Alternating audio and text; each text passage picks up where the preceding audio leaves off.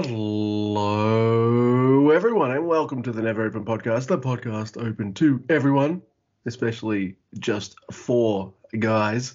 My name is Luke. I am your host of the Never Open Podcast, and with me, as always, is Mr. Guy. Say hello, Mr. Guy. Hey, my name's Mr. Guy, aka Andy, and uh, it's our Wrestle Kingdom episodes. It's our biggest episode of the year. And uh, I don't usually welcome people to the show, but I'd like to welcome you, Luke, and I'd like to welcome the listeners, and I'd also like to welcome one man who has returned to New Japan, a man by the name of Gino, a Gambino. oh, dude, I saw some some tweeties before Wrestle Kingdom, you know, the day before or something like that. I thought, oh my god, he's, he's there. He's in Japan. He's doing it. He's there. Yes. oh, it was awesome. Yeah, I missed his voice. Fucking. uh, even still, like it had been so long since Gino had turned up on, on New Japan TV that uh, Kevin Kelly couldn't help but do his Gino impression at some point. Every time Douki showed up, is like two different. It's Douki Kevin's, you know, come out of nowhere. It's pretty great. Oh my god! I think my Douki fandom's just about to go up into the stratosphere because uh, yeah. that commentary is just going to add to it. It's Douki it's Douki! Oh my god. Yeah, I love that. so yes, everyone, welcome to the Never Open podcast. Uh, we're talking about, oh my god, Wrestle Kingdom 17 and New Year's Dash. Holy shit. So we're starting the year with, yeah, uh, the biggest show of the year and one of them, usually one of the most interesting shows of the year. And as you were nice enough to tell me the other day, Mr. Andy. This is our first New Year's Dash. it is. Yeah. Yeah, and you know, it's it's we've been doing this for a while. Uh New Year Dash is a you know tradition in Japan where it's basically the show right after Wrestle Kingdom the next day where all the new storylines start. Like the storylines end at Wrestle Kingdom and the new start new ones start the next night. It's kind of like the the Raw after rest or whatever. Yeah, like if you want to call it that. But uh, it's a tradition in New Japan and one that we've never had the chance to talk about on this podcast because they haven't done it in three fucking years. So it's nice to have New Year Dash back. And uh, Luke, we watched a lot of wrestling this week, and uh, most of it was fucking awesome. we did watch a lot of wrestling. We even watched extra wrestling. Uh, extra wrestling. Yes, we did because we watched on New Year's Day, the day I had the biggest hangover I've had in recent memory. yeah, we watched the uh, the first Noah show of the year, just called what Noah 2023, which was which was an absolute blast. So yeah, I didn't write mega notes for it. We're not going to discuss it like we we do the New Japan stuff, but uh, it was a really cool show. Of course, it was uh, a show worth getting. I know everyone's going to talk, you know, everyone's going on about Muta versus Nakamura and stuff, but uh, I think you feel the same. For me, it was uh, Kenoh versus Kiyomiya. That was that was my shit. That, that was amazing. Absolutely love that match. as well as uh, my other favorite match was Kenta Marufuji versus uh, how do you pronounce this guy's name? Sugiura. Yeah, you got yeah. Sugiura and uh, Satoshi Kojima. So yeah. Which We've always said that Sugiura looks like if Mr. Bread and uh, Shingo had a baby that was older than them somehow, or like he's their yes. son or something. That's what he looks like. So him tagging with Mr. Bread is awesome, and that like that was such a fun match because Kenta, you know, was returning and tagging with Marufuji, which he used to do years and years ago, and they used to have a rivalry, and you know.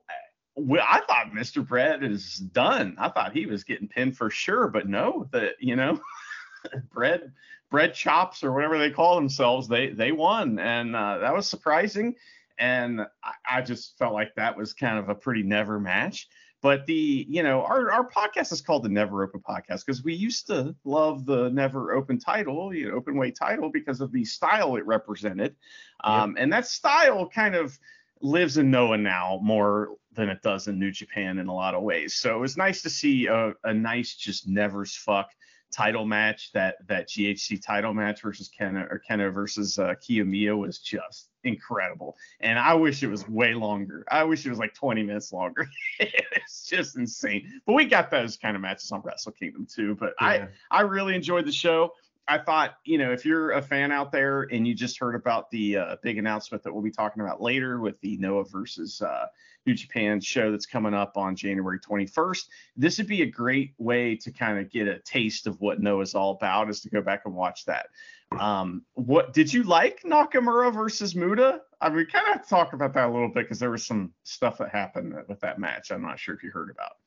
All right, so yeah, I liked it for what it was. It was great to see Nakamura in Japan doing things in Japan. It was fantastic, uh, and you know, it was just a really cool big moment. I don't know if like as I'm watching it, I'm thinking to myself five star classic or anything like that. But when I'm watching it, thinking this is doing what the match set out to do. Give a great mood at the last Sawara versus a well, it's fucking Nakamura. So yeah, I enjoyed it.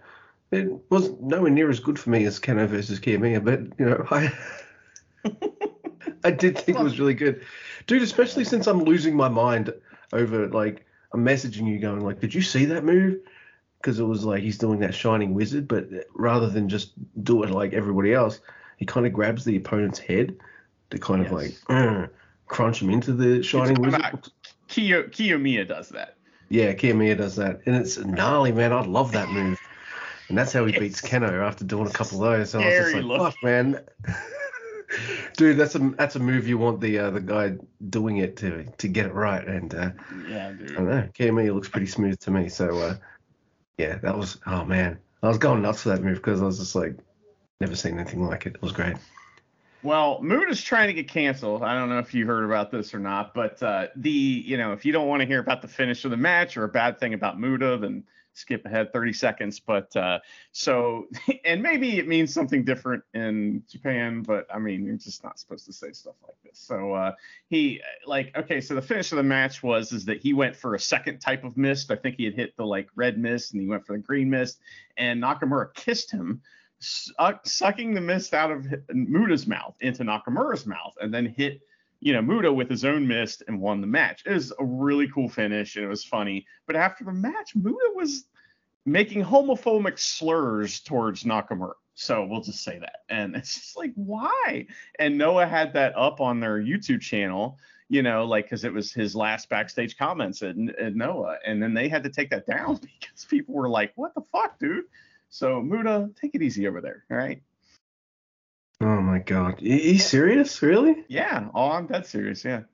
I'm sorry, but you spit mist in people's faces, and people are going to defend themselves. Like. Yeah. And they might have to kiss you, and like, and plus, Nakamura loves Muta, and maybe he does like him that way. What's the problem? You know? Yeah. Jeez. I don't get Man. it. But uh, I, but the That's match is fantastic. Yeah, I know. And I was like in the back of my head during the the Wrestle Kingdom show, but at the same time, it kind of, you know, they did a great job in that match. We'll talk about it. But uh, but yeah, that was that was unfortunate. That was kind of a little blemish on the weekend or the week. That was just kind of like, why, man? Why'd you do that? But whatever. Can I mention just we were talking about this. I think we talked brought it up many a time watching this Noah show. And I, I think I'll, I'll, just mention it here. Um, I think we're spoiled with New Japan. I know we make fun uh, lightly and stuff of uh, with Chris and Kevin at times and all that, but one thing I feel like they do, and I, I just want to say, like with the Noah commentary team, they've got the passion there. The passion is there. I know they love what they're watching, but it it's kind of like I don't watch many full length Noah shows ever might catch a match here or there on YouTube, but this is like a really cool opportunity to be like, oh, this is Noah. Here's what it's all about. And I know you, they watch it every week and every episode or whatever, so they know what's going on. Yeah, but it, it would be a little us, helpful. yeah, it'd be a little helpful if they uh, kind of told the stories. If if you're a Noah fan and you know the stories, you're just going to tune out what they're saying and be like, yeah, I know this already. I'm just going to watch it. But if you don't, you'll be you'll be, you'll be tuned into the commentary and be like, oh yeah, yeah, I know this. So if Kevin starts mentioning something I've heard for the 500th time, I'm just like, oh well, that's not for me. That's for the newbies. All right, I'll tune in. Yeah. But so I, I wish like Noah had had some of that, so I could get some of the history a little more. But uh, yeah. I think that like there's a happy medium because like on one end you got New Japan, which is like a comedy act, you know, it's just three, you know, on on Wrestle Kingdom it was like three guys just completely goofing off the whole time, you know? so which is a little, you know, gets it gets a little bit old sometimes a little bit or kind of like hey guys just Yeah. focus on what's going on here whereas the noah announcers seem to just tell you what they saw and that's it they don't like there's nothing else to it. Maybe they mention a tidbit here and there but for the most part it's just like they just show tell you what happened. I mean there is a happy medium and that's kind of where maybe commentary should sit but i don't like commentary. I just wish we could just not have it you know but it- it just I just was frust- I was frustrated because we're watching Noah and like I don't know who's in which faction. And I see these two guys come out one's from Stinger and one's from Perros Del Mal. And I'm like I had to I had to uh, message Ian and be like hey man what what's going on here? And he's like oh yeah Perros Del Mal broke up and the Stinger guys with him now. And I'm like what the fuck? Why isn't why did Ian have to tell me that? Why isn't Noah paying Ian? Yeah. Yeah, exactly. Uh, I understand they're doing a bit more of a sports presentation with the commentary, and and that's that's fine. But uh, you know, I would have Well- wouldn't mind a bit of backstory. That would be great, especially since Yeah. it's the first show of the year and people might be watching. Well, Yeah. and, and Noah's very dry.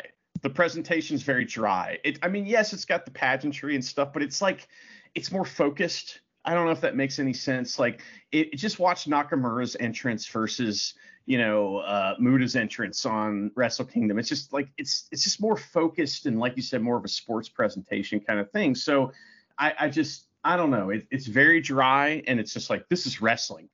We don't do that other shit, you know. And uh, I which which I get, and I I really enjoy Noah. I'm excited for what's coming up with them, but it's just a it's a different presentation. It takes a little bit to get, to get used to. And we were still commenting to each other about how like no matches just end sometimes, and we're just like, oh, all right, well, that was okay.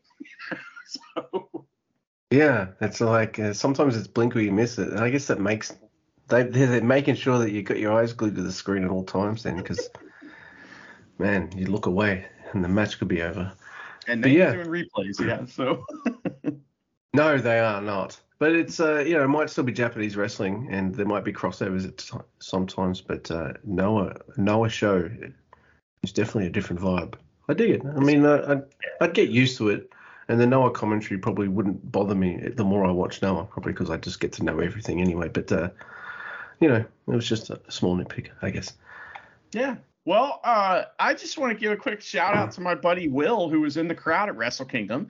He decided Yay. to go to Japan, you know, to see Wrestle Kingdom. He went to the uh, the to- or the Stardom show, I think, too, and uh, you know, maybe maybe Tokyo Joshi Pro. I can't remember which the other one he went to, but he said he had a blast down there.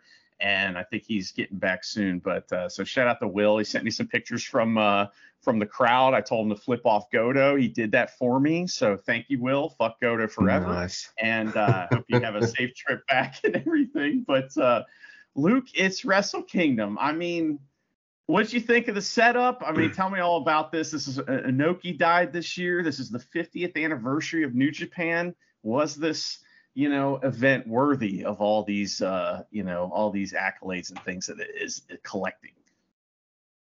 Yeah. Uh, there's there's nitpicks that I'll have for Wrestle Kingdom, but as a whole package from start to finish, I thought Wrestle Kingdom 17 was fucking awesome, dude. You know, there's a man. I think there's a finish here and there, and a couple little things I'll just be like, why? But other than that, I was just like, even the main event, like I already, already knew, I knew Jay was losing, so it's like I was like made my peace with it. So I was pretty happy the whole time had a good time. Twitter was on fire. Had you to chat chat with. Everything was going off. I loved it, and the stage looks great. Ramp was freaking massive though. Like uh, Undertaker would be. that- That'd be like a three-hour entrance if Undertaker was at Wrestle Kingdom, like right? Well, that's like a tradition at? Wrestle Kingdom, right? Is the 80 foot, 90 foot ramp, you know, to the ring, and you get all those classic moments. Like, I think it's, I think it's Muta that runs all the length of the ramp to hit a lariat on somebody, and you know, I'm supposed to know all that stuff, but uh, also Luke, you know, they had this like, like so the center stage basically was like, uh, you know, a big screen, and they had these like kind of like monolith screens that are on the stage, and then each side of the stage had like its own wing, if you will, of screens, which uh, will play into something that happens later. But um, it, the thing that was cracking me up though is we'll mention it in almost uh, you know in at least half the matches is is the ramp was like a character on the show this year because it's made of lights and it's very very hard. It turns out so. Uh, uh, lots of moves going down on that and shit, and uh, we'll talk all about that. But uh, yeah, the you know it, one thing I like about the stage that Wrestle Kingdom does is that like okay, so WWE has adopted the like the biggest screen you've ever seen kind of thing, you know, and the people like walk out of it, like they walk out of the screen, and it makes them look tiny. And I just I think it, you know, especially live, it makes people look absolutely itty bitty when they walk out of there. And I feel like that this stage didn't do that. It like didn't dwarf the wrestlers. It like worked with them to make them look like a big deal. That's just my opinion. Also, fuck WWE. yes, definitely. And by the way, did uh, did did Keiji Muto did he just do a uh, a CM Punk? Goes to the backstage comments and just kind of bury himself. Anyway. No, he he just I don't know. He's he thought he was being funny and it wasn't funny. No, well he is like 65, so I don't know. Yeah, I Maybe mean it's not shocking. It. It's not shocking. I mean I've been around old wrestlers. It's not shocking to hear them say something offensive. So you know it's pretty. But that's usually when the cameras are off. So. Yeah. All right. So place looks different. Looks kind of packed as well. There's like 25,000 uh, or more fans. Oh, come on, Luke. This is this is the biggest crowd we've ever seen since we've been since, doing the show. Yeah. It's this absolutely nuts. Deal. Dude, it's, not only that, apparently there were like 92,409 apparently, I've got the exact number here. Unique users that tuned in for Wrestle Kingdom. 30% of them from overseas, which is a record for the service apparently. So uh, hell yeah, you all tuned in for an awesome show. Uh, and the next night was free, so no excuses. Like jump on board. The perfect time. So yeah, dude, the energy you can feel the energy straight away. I mean, I don't care about the first match at all, but you could kind of feel the energy of the place.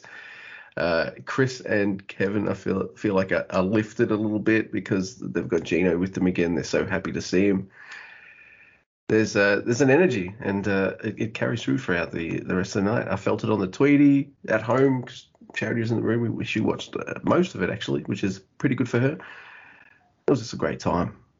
Holy it's, shit. There's there's something in the air here, which I think yeah. we'll probably mention five thousand times, and it's like it's something we've been waiting for and something that we you know are hoping will continue is that that this was a cool show that all wrestling fans wanted to watch and like you know for the most part. And so like that's it's been a while since any new japan show wrestle kingdom or no has been like that. So this had a kind of a ring of return to form to it you know which is something that is a theme on this show. Like uh, i thought i thought the uh the noah show in january 1st looked pretty big at the nippon budokan but uh wrestle kingdom holy shit it's fucking huge and I think people are still piling in. We start off with Ryohei Oiwa, and what's this guy's name? Oleg Boat Boltin or something like that. Boltin Oleg, yeah. Oh, so, okay. But King, uh, Shingo Takagi, Takagi Shingo, it's him. Yeah.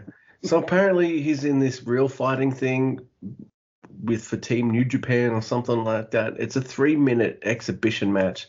Five. This is the five minutes. Oh. oh. Every second.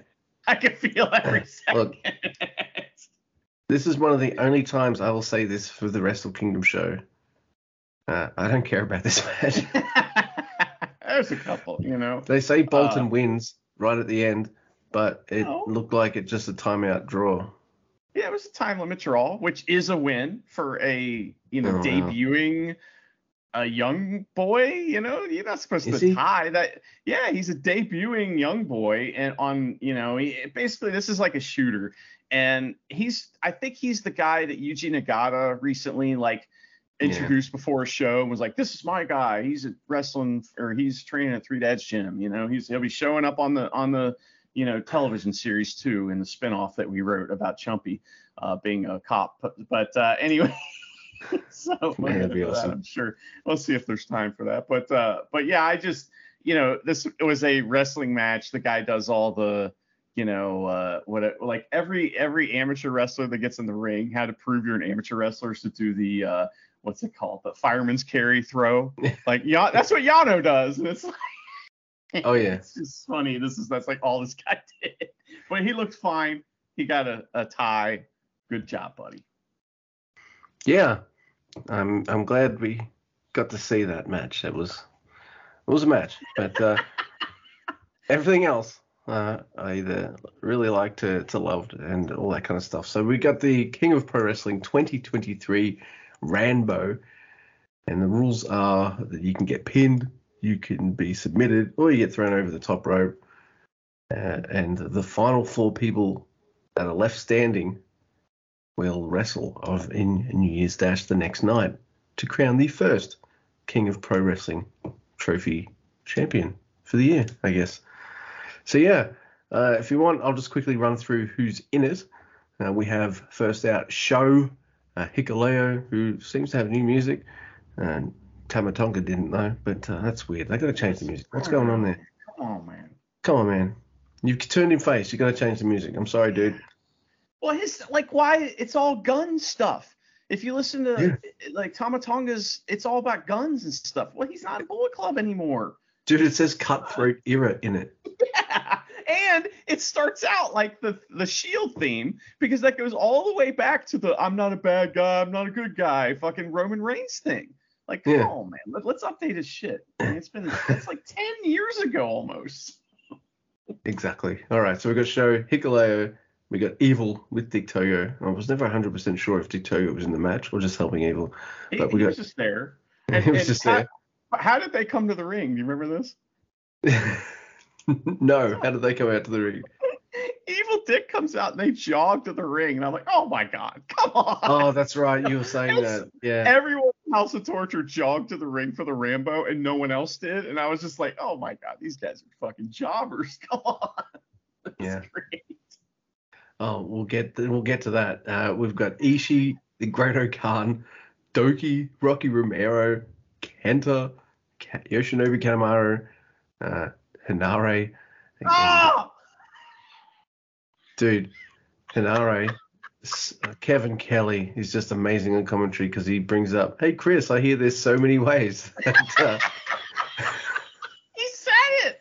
He's in so many ways. Oh my god, it was so cool. So funny. Yeah. So we got T- so we got Taguchi, uh, we got Jeff Cobb, Shane Haste, Mike E. Nichols, uh, Yujiro. Oh great. Jogging. Yeah, and we got Toriano and uh, I think we got uh, El Phantasmo, Taichi, and Shingo. That's pretty much all the people that we have in in the in the Rambo. I didn't take huge mega notes, but there's one spot I need to mention because it makes me cry. No, well, two things made me cry in this match, Mr. Andy. Is that Evil is out first because he's a big cartoon jobber. Come on, New Japan, I need a direction for Evil. Come on, man, he's great. Not only that, we've got uh, Hikuleo. I'm, I'm with Jay White. Fuck you, Hikuleo, because you did the most heinous thing you could possibly do in this match. You eliminated Douki. you motherfucker. How dare you? How dare he? Oh my god. So yeah, there's uh there's some fun stuff. I like Jeff Cobb, Irish whipping Great-O-Khan, who, who runs at uh, runs at and eliminates Hikuleo. That was kind of well done. Uh, TMDK take out Jeff Cobb, which is pretty funny. It, it's it's some good stuff. They uh, kind of let you know that even though Shingo's in the last four, uh, it's not going to be the same old this year because uh, El Phantasmo and Taichi unfortunately get eliminated, but that's okay. And then we get our final four, which is, of course, Yano. Hope they don't go back to the Yano ways. Um, well, they don't, because uh, I like what they've done with the title, kind of, kind of growing it. We got Show, Shingo, and Great-O-Khan. Yeah, it's the final four. I kind of spoiled who won, but that's okay. I'm excited. What do you think of the Rambo? It was fun. You know, it's like a goofy thing. It's a great way to get a bunch of guys a payday on uh, Wrestle Kingdom. So I like that they get this kind of thing out of the way at the beginning because it's kind of you know, not Wrestle Kingdom worthy as far as match quality, yeah. but it's still fun. Um, like I don't know if you mentioned this, but Evil was also the first one eliminated. by Yes, Rocky. Romero too. So like he jogged out, he and he was the first one eliminated, and it was just like, oh my god. And then, you know, that's just poor guy. But um, we also got a cool spot where Taichi got to sumo throw uh, Great-O-Khan, and then like everybody was lining up to get sumo thrown. You know? it's like I thought he was going to do it to everybody, but it turns out that half the people had already been eliminated at that point, and were just like hanging out outside the ring. It was hard to figure out who was eliminated and everything. And also, this is the first time, uh, you know, in this uh, week of wrestling that we got to hear Gino freak out about Douki coming out. So that was great. Oh my and god, uh, man. he wanted to say Douki Choki so bad that he was just like, maybe he'll hit a Choki, which is great. So, um, but yeah, Shingo's the winner. And, uh, you know, that was the thing that happened. It was probably the, you know, the last kind of just match that was just a match. Uh, you know, we had, we, you know, next we had the young presenter lady come out to read some ads. And then we had the, that's all she can do, I guess. She just comes out and reads ads. She was literally Vote reading. show, so you'll get a Yeah. show something.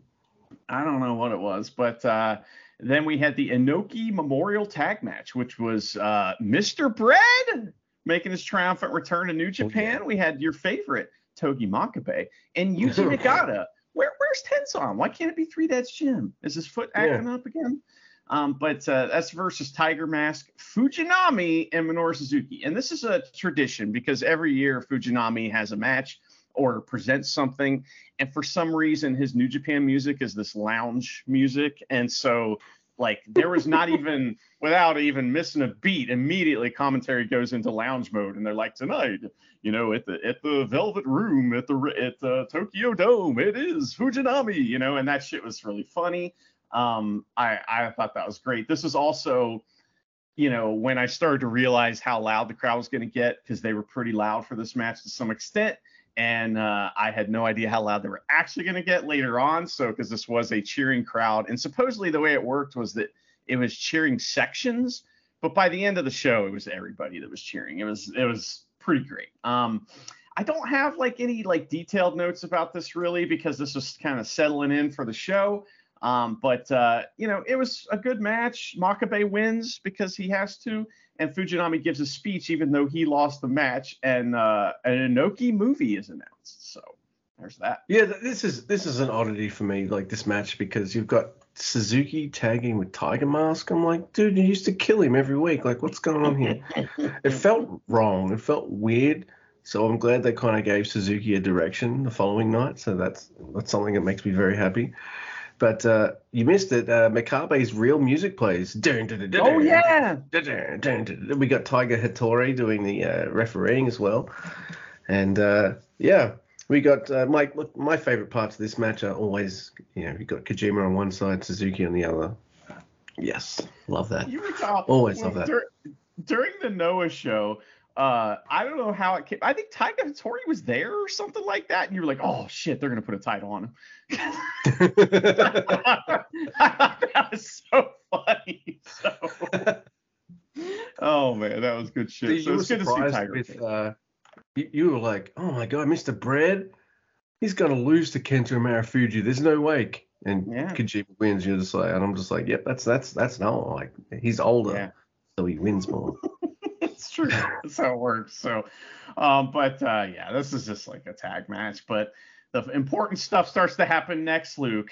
What do you think? Yeah, because uh, the next match is well, it's the start, the official start of Wrestle Kingdom. So uh, the Young Lion match, the Rambo, and the Memorial match were all pre-show. And they all, you had the first two matches that kind of went blank the screen for a while. Then it came on for another match, then went blank, and then came back on for Wrestle Kingdom. Yeah. Like, okay, they're called commercials, motherfuckers. We're all watching it. You might as well chuck some ads on. People will buy shit. Oh, by the way, buy our shit at our Teespring store. Uh, we got that. And if you want to send us some uh, written or voice emails, you can do that. Neveropenpod at gmail.com. We're on the Tweety if you want to interact with us. I'm at Grumpy2EB. Mr. Guy is at Drusifer Tweets. Collectively, we're at Neveropenpod. Professionalism is my job. Anyway, Hey, now now we're ready for Wrestle Kingdom. that's right. And we start with oh wow, it's it's Lio Rush and Yo versus versus Catch Two Two, and uh, Yo and Rush are in black this time. They're in they're in mourning.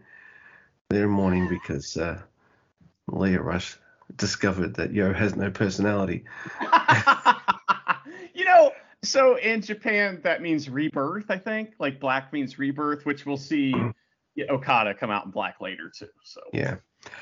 Look, I want to say it. I kind of like this match. It's, it's fast paced. It's amazing. It, it kind of sets the pace. Rush is busted open and he kind of touches it when it first happens, and then he just leaves it, and it just looks like a crimson mask on his face, makes him look like a badass for the rest of the match.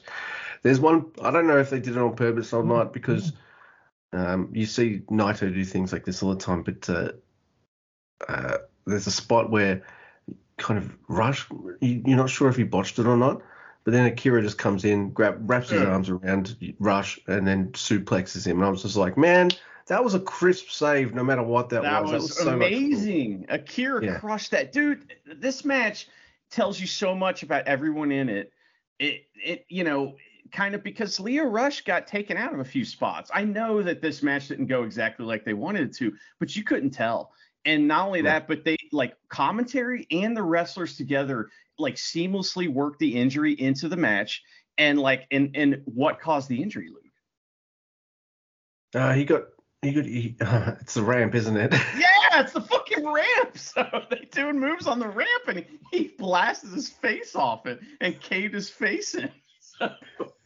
Well, I know it hurt you, Mister Mister Rush, and I know I've talked some shit about you, but man, you were awesome that night. And even like uh, the commentary and the wrestlers, oh, he's got blood in his eyes, Kevin. He can't see.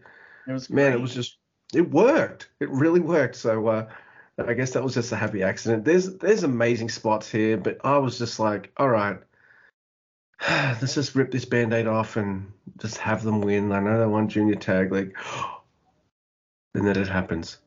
TJP rolls up, yo, and TJP does something I didn't think he could ever do. He made me jump out of my chair and mark the fuck out. Thank you, TJP. I appreciate it.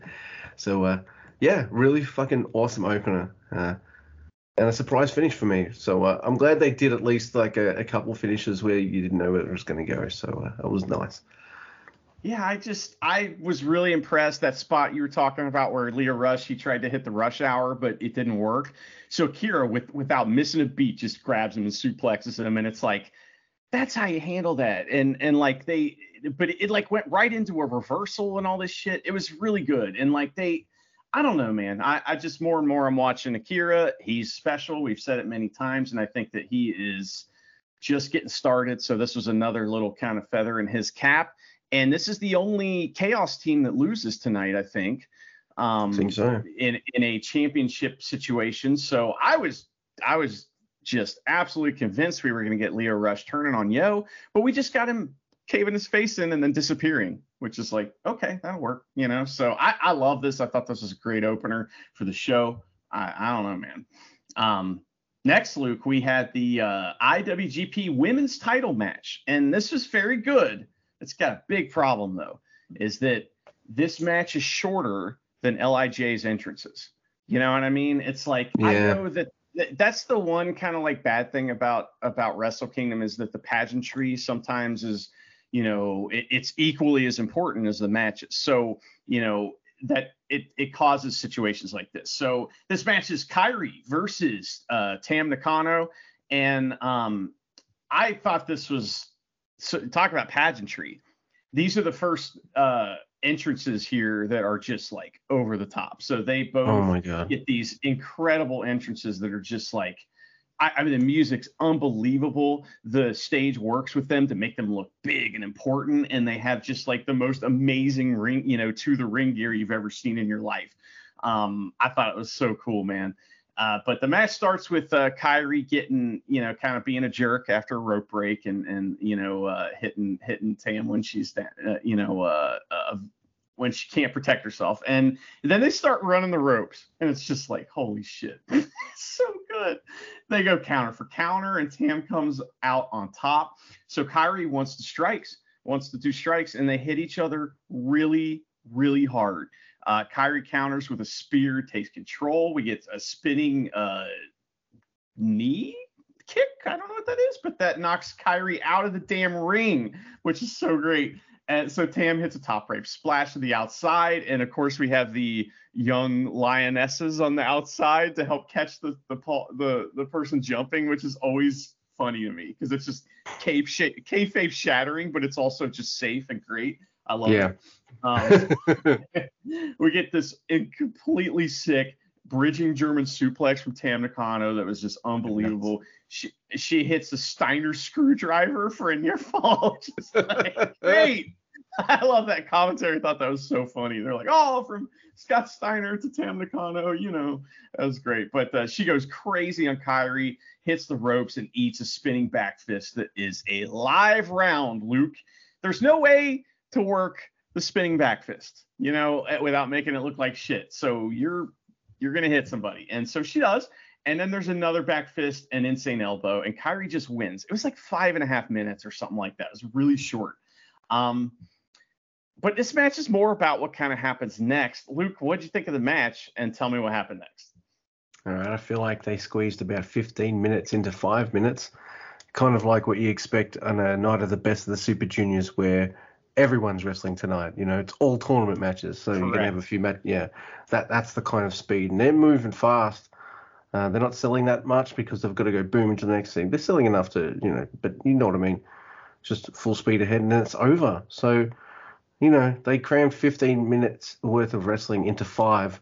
Problem with that is, I wanted 20 minutes. yeah but it is overshadowed. And I guess the match they shortened the match. I don't know why the match was so short. Maybe it's because everyone's just like, look, everyone knows she's here.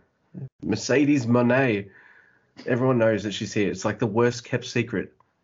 Because like I don't know, someone in, in America can't keep their yeah. bloody mouth shut. Because it's not not the Japanese side leaking shit. It's the it's the it's the American side. So yeah, Mercedes Moné comes out post match and says she's going to have a match with uh, Kairi at San Jose in the Battle of the Valley. So we'll probably we'll pro- we were probably going to get that anyway. We, we yeah. We usually check those out, but I want to just like before we talk about. I don't usually talk about how women look on the show. It's a little bit weird, but I liked her fire her fiery hair uh, that uh, Sasha Banks had. So uh, I really like that. She looked kind of badass.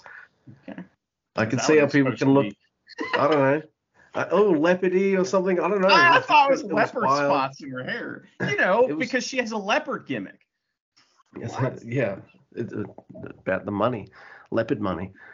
Yeah. You know, the promo's a little clunky, but I don't think it matters because I feel like the moment over, overshadows that. The fact that she's here in Japan and going to wrestle for that title is is nuts. I think that's a that's that's a kind of a pay per view seller right there. Just those two ladies going at it.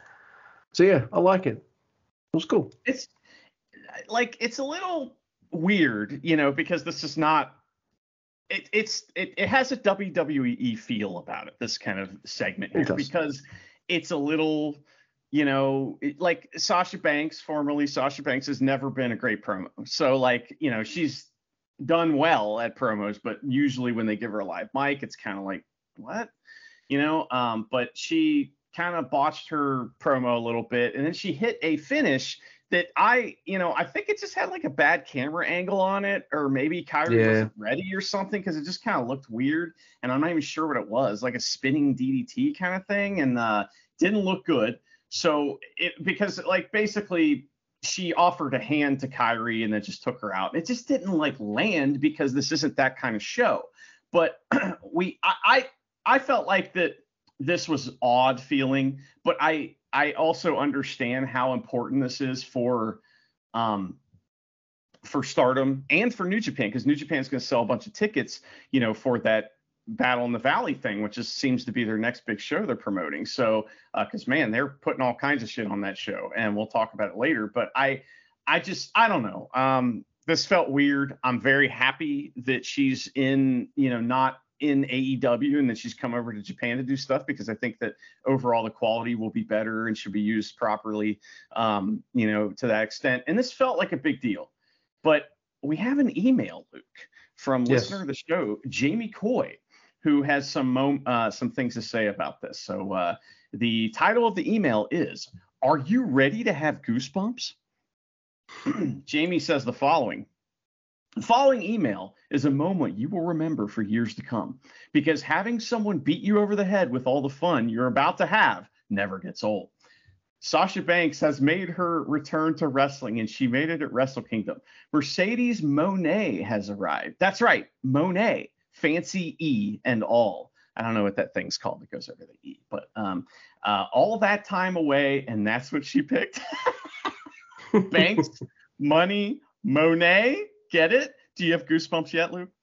How no, Mercedes oh, Moné avoided going full impact and not spelling her name M E R C E D E money sign is shocking. So, and then like she he says, not like Franky Monet, which is Taya Valkyrie, while in NXT, there ain't no T at the end of Monet. That T is for peasants and ne'er do wells. Fancy E with the E with a little thing over it. That's where the real Moné is at, Luke.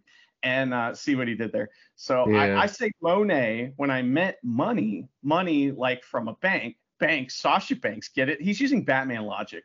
So goosebumps is what that gives me. What a moment we're having together. The entire segment was bad. The name is stupid. Her promo was painful, and whatever that move was at the end was certainly a thing that happened. I'm glad Stardom, I'm glad Stardom gets the attention and good uh, for Mercedes for getting what she wanted, but that's a sign of things to come. Maybe it's not too late to get a refund. I mean refund, and he spelled it with all those little doohickeys above all the letters. so Jamie didn't like that segment. I find that uh, a, lot, a, a, lot of wrestlers that come from WWE and go elsewhere, a lot of them, um, yeah, they don't have the promo skills because they're all scripted and shit. I get it. It wasn't the best segment in the world, but I was just so excited to see her there and to see that the fact she's going to wrestle in a New Japan match in a New Japan ring. It just, I don't know, my excitement level kind of overshadowed all the other stuff. I think like I don't care about the talking so much because I know I know she'll be pretty awesome in the ring. I'm not too worried well, about that. And, and, you know that is a concerning thing. I do hate the whole thing where it's like, you know, it, it, seems to be with women, you know, where it's like an attraction. You know, they're they're still treated as an attraction, and that's not going to stop in New Japan because we didn't mention this, but obviously this is a historical thing because this is the first time there's been a women's match in the Tokyo Dome for like 50 years or some crazy shit like that. And not only that, but this is the first time there's been a singles women's match on Wrestle Kingdom. So this is a big deal. Um, I'm really happy for the promotions for doing this. And like I said, I'm just happy she went somewhere that she likes. But the danger is you have one match every three months. That's not the ideal situation for a wrestler to put on the best match. And that's any wrestler. So I'm a little concerned about that. Hmm. But at the same time, man, you want to talk about big moments? Like the like Sasha Banks as a wrestler has some of my favorite memories as a women's wrestler, any women's wrestling I've ever seen. You know, her yeah. series versus Bayley in NXT is some of my favorite uh, wrestling memories just watching that shit. If like I remember um, me and my sister, we uh, did a review episode of the women's re- revolution thing that the WWE did. And to prime her, I showed her all of the you know Sasha Banks uh, Bayley stuff just to show her how good women's wrestling could be, you know, and and that's a great example. so I'm interested to see what she can do. I just I just hope it's I you know I hope it makes New Japan start a money, and I hope it makes Moné money. So is Sasha Banks doing Stardom dates? I, I, you know as much about that as I do. Because uh, uh, all right, you can get better at promos, whatever, but there might be some ring rust in there. So chuck her in some fucking tags before you put her in a main event or something. Please. I was hoping that there'd be like a, you know, a women's tag showed up on New, New Year Dash, and then that way she could get in there and just be like, you know, like another wrestler did. That's a big deal because I just I feel like that's one of the cool things about New Japan is that you get to see the big stars on every show. They may not have a singles match, they usually don't, but you get to see them. So I don't know. Yep. I agree. So, like, my, my nose. Am I going to sneeze? Nope. It says oh, no. Okay. okay. That's good podcasting, everybody. Mm-hmm. But yeah, uh, I don't know. I'm optimistic, I guess, because I'm a I'm a Sasha well. So I've got my I didn't hate it. I don't care. I didn't, I didn't, hate it as much as Jamie Quinn did. So. Uh, and by the way, Jamie, if you want to, if if that's going to be the way you're going to send emails Uh, you need to send a lot more because that was hilarious. Please, that was tremendous. yeah.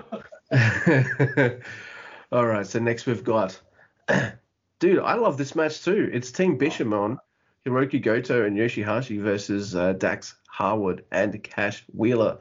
Uh, Dax Harwood is the bald one, just so you know, Mr. Andy.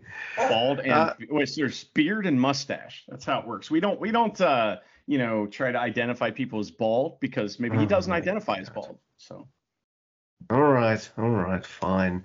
Here's the man uh, who doesn't have hair on his head, but everywhere else he does. But uh, anyway, I thought this match was great. Uh, I, I I know you and I were kind of kidding as if we're going to see some like major Yoshihashi hesitation spots where he's either too early for a spot or he's a little too late and he has to be like, um, the pattern isn't exactly the same. What do I do again? But uh, there was kind of none of that. I guess uh, Goto slapped him before the match and was like, "It's Wrestle Kingdom, bitch. Don't embarrass me out there." No. but I thought this was great. Uh, not only that, I think uh, I know everyone wanted Aussie Open versus uh, FTR, but I don't know. Bishamon kind of arrived. This is might be one of my favorite matches that they've had as a tag team, which is funny because they've been a tag team pretty solidly for a year now. But I, I really liked it. Uh, Yoshihashi, I was just like, I was waiting for it, but no, he seemed to hang out with the boys. Uh, I was like, awesome. Not only that, dude, we live in a world now. Did he do it last year? I can't remember, but we do live in a world where Yoshihashi gets to win at Wrestle Kingdom. Not only that, Dax Harwood is the the more over one of the two. He, that's mustache. So uh, he got to pin Dax Harwood at Wrestle Kingdom after the Shoto. I was like, for sure, Goto's getting a pin. It's probably going to be on Cash Wheeler, but no, dude. I thought this was a lot of fun. Uh, Bishamon were just that much better at breaking up those pins, you know, than uh, than FTR was, and it, it just turned out to be a lot of fun. Really pleasant, pleasantly surprised by this. What did you think? well that I I think you're burying this match by not saying it's one of the standout matches on the show. This match was incredible. Like it's it was way better than I had any idea it could be. Um I love hearing you say that about a Yoshi match. I do. fantastic. I mean, like, okay, so it's like they got together, you know, with FTR before the show. And they listen, this this Mister guy is just he just hates us. What can we do to make him happy? And Yoshi's like, listen, let's upset the apple cart. And they did, man. I, I they did my favorite move in wrestling, and I you never see it. You never see it because it sucks. It probably sucks to do. And it's the apple cart, a vertical suplex out of the ring. Yoshihashi got suplexed out of the ring and took a, a tremendous bump, and it was amazing. And if that had just happened, I would have been fired up about this match. But the rest of the match was fantastic. I mean, you're right. The story of this match is is teamwork on breaking up pins. And who who can you know it's like it's like both teams are equal and who can just get that one make one more play make one more get one more inch you know if uh, you're using football terms and stuff. And that's what it was it was man. I just i love this. I thought this was so great and they did a great job uh you know teasing finishes like the false finishes were true false finishes where you thought that one team was going to win and uh man i just it was all about saving those safe spots like you know just just breaking up pins and stuff like that. And this match also was extremely fast paced i don't know. I would highly recommend this to anybody. Um you know but the one thing that is the funny part about this is that i mean come on. We we knew who was going to win this like six months ago. Whenever this was made. I mean like when, as soon as we saw uh yoshihashi and goto with the new gear New the music. fishing Oh, poles yeah. and all that stuff. I'm like, oh boy, they're gonna win everything. And you know, but it makes sense. And this is, you know, they haven't talked about it much, but this is kind of like Chaos's rise to power here on this show. And this is a big step for them. And uh, I don't know. I love this. This is my favorite Yoshihashi match ever, other than that one versus versus Tenzan. I love that one for some reason. I know, That I was know like, that match. Yeah. Um, I'm so happy to hear it. Like, you have to like keep praising Team Fisherman matches even though you want to hate them. they're, they're, they're, doing some good stuff. I feel like putting them together as a proper tag team, not just you know, hey, we're we're in the same faction, let's team up, yeah. but having them music be, coming out too? Yeah, uh, it's always Goto's, always. Even if Ishii's with them, even though he's got the better music. But anyway, yeah, putting them together as a solid tag team and kind of building them and uh, taking Yoshihashi like a couple steps up from biggest joke in New Japan has helped. What do you know? You yeah. do something with people and they they they work hard. They are, he's Yoshihashi's motivated now. He's won two trophies and like four titles now. What the fuck? I I love Kevin. All right, he's great. He does a good job, but he just is like you know Yoshihashi used to be the butt of a joke. say that. He's burying him. So that's our job.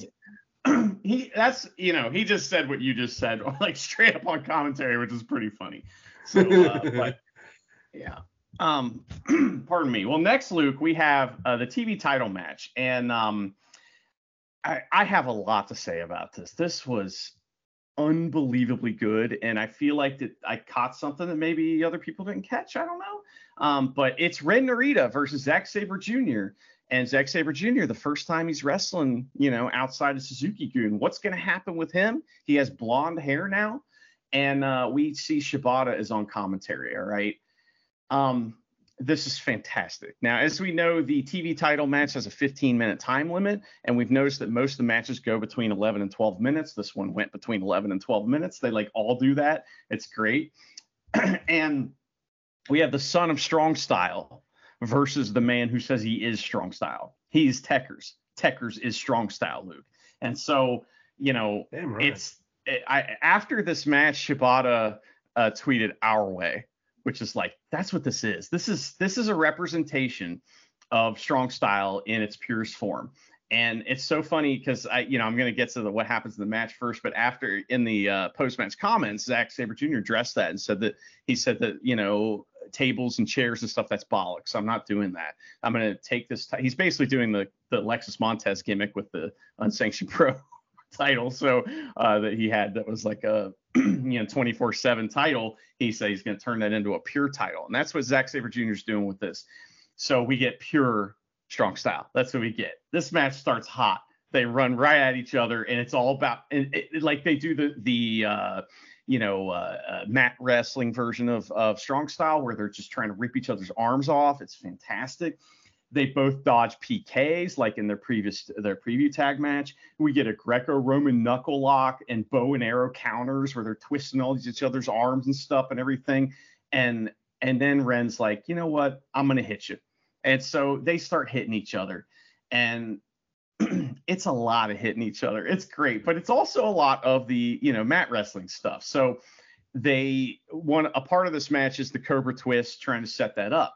But if you've noticed, you know, as you're watching this, they're doing something that we don't see in New Japan very often because Ishii doesn't have singles matches anymore in uh, New Japan very often, and Shibata doesn't wrestle really.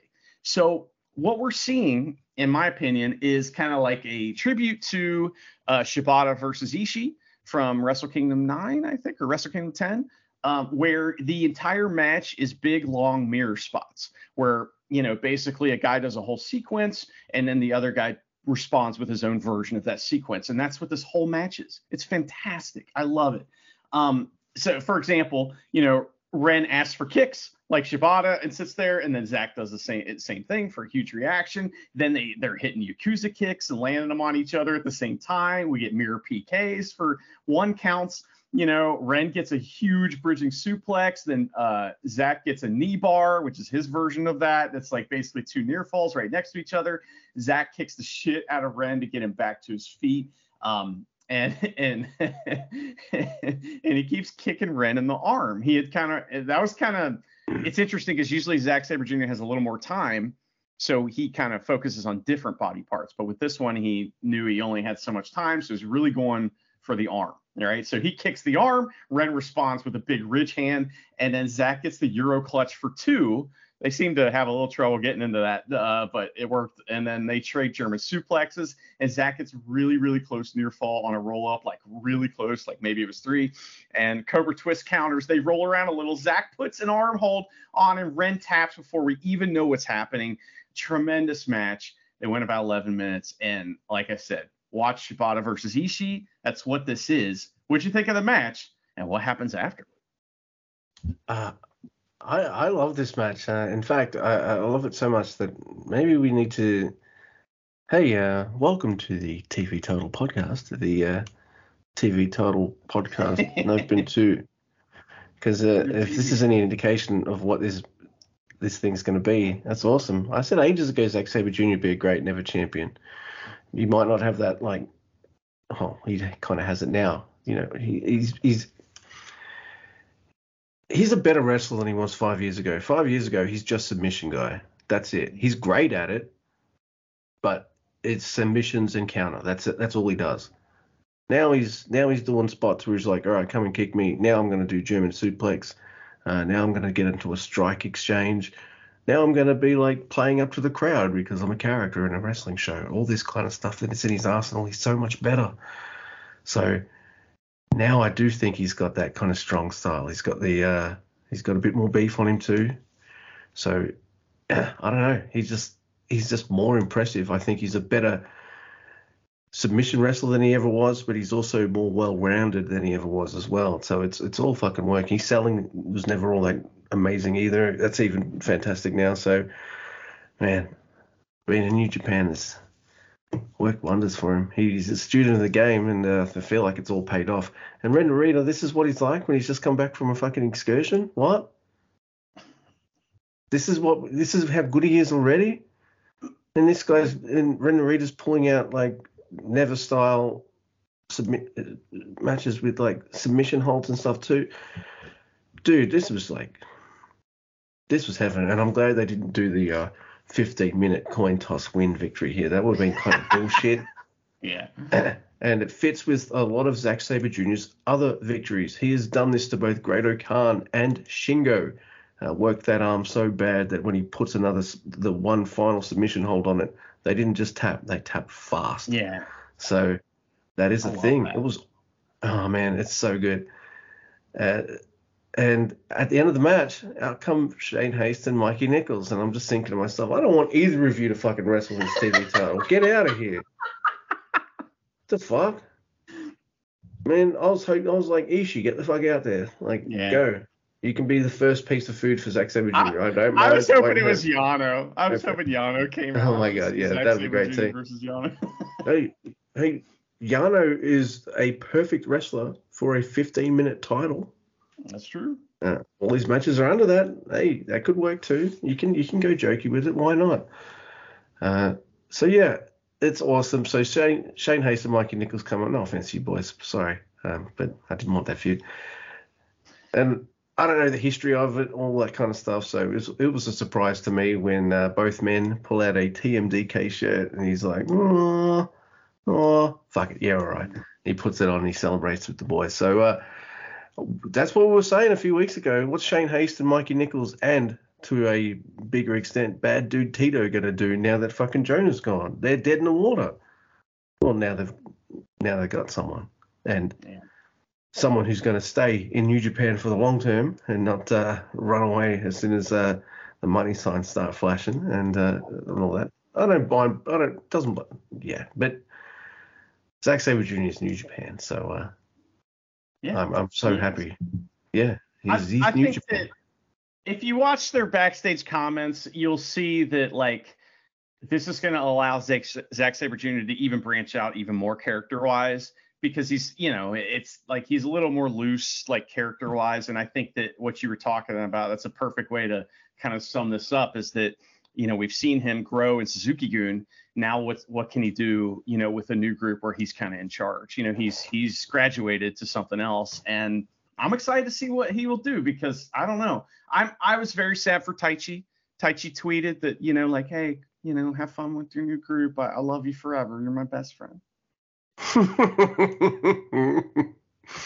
it's like they've just graduated high school and they're going to different colleges or something. yes.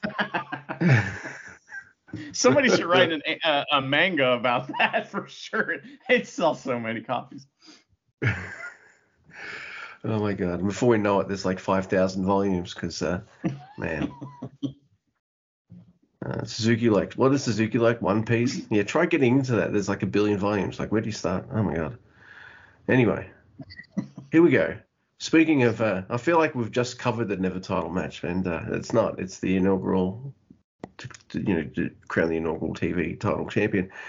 But next we have the never open title match. It's uh, Tama Tonga versus Machine Gun Karl Anderson.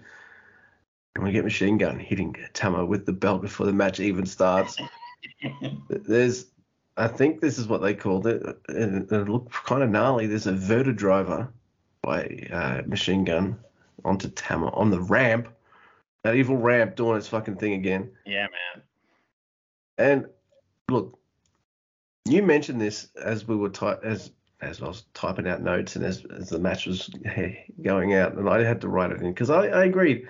The first half of this match, it's kind of it not is kind of it is the same as the Hikuleo match. It's just it's just done better because Tama Tonga is well, he's a more experienced, more seasoned. He's a better wrestler. Let's just say let's just say it.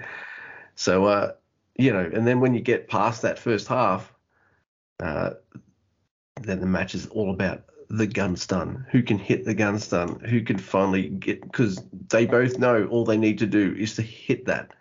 Yeah.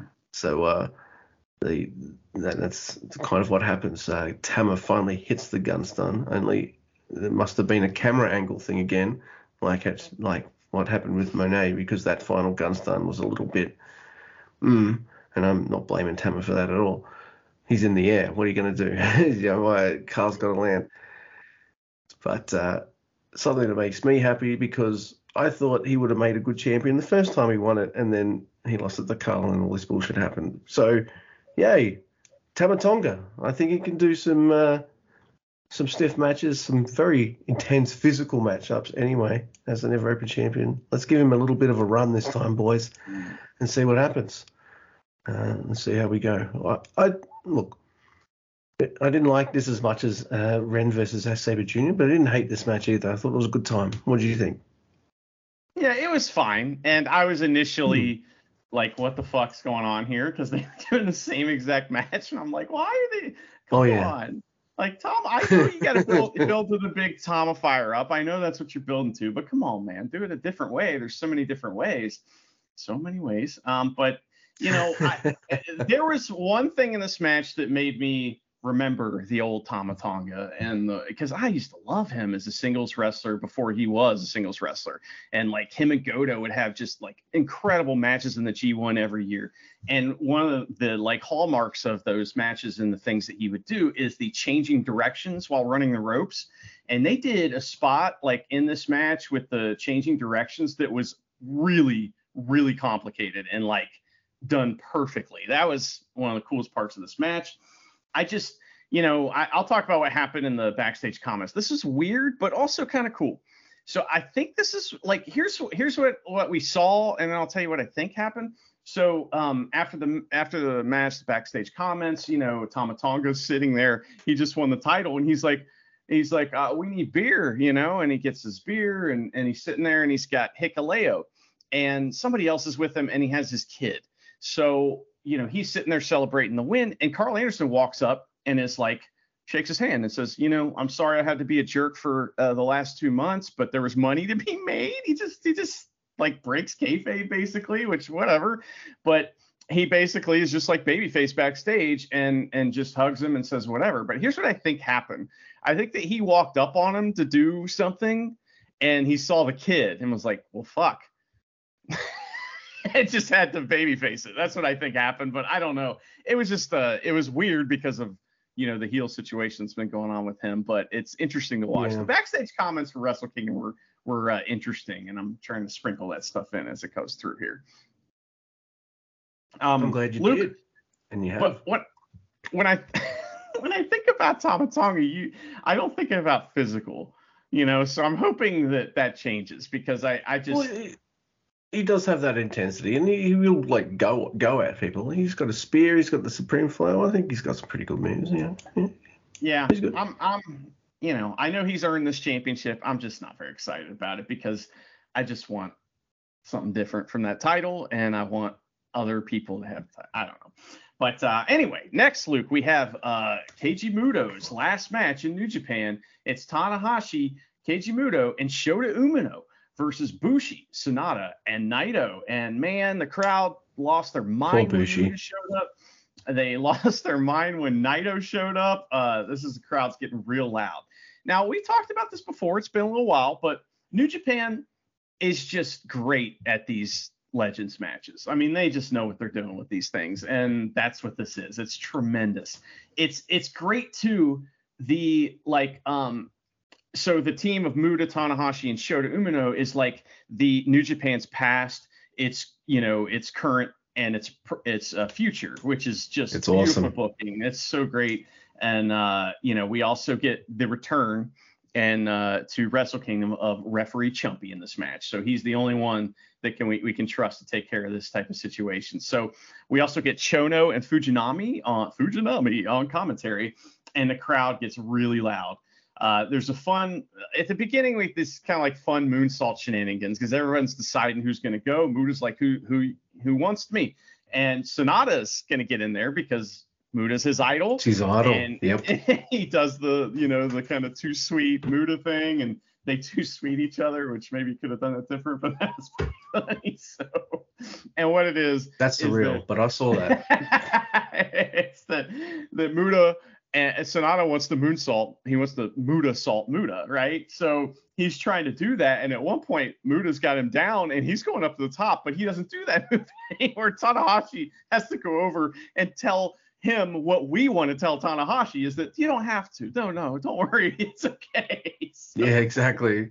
he, he was almost like, hey, we're booked to win. You don't have to do that. So, oh, was so Tanahashi, it's much only Yujiro. It, it's only Yujiro. You don't need to get up there. Just roll him up, dude. It's just you know things like that. Yeah, exactly. it's fun to see Tanahashi do the flash elbow and some of Muta's moves and Oh, yeah. stuff. And, but it's it's you know like I said, this is this match is booked to honor the you know the past, uh, acknowledge the present, promote the future. And we get the triple submission spot, of course. Uh, the Naito versus Shota Umino feud is continuing to develop.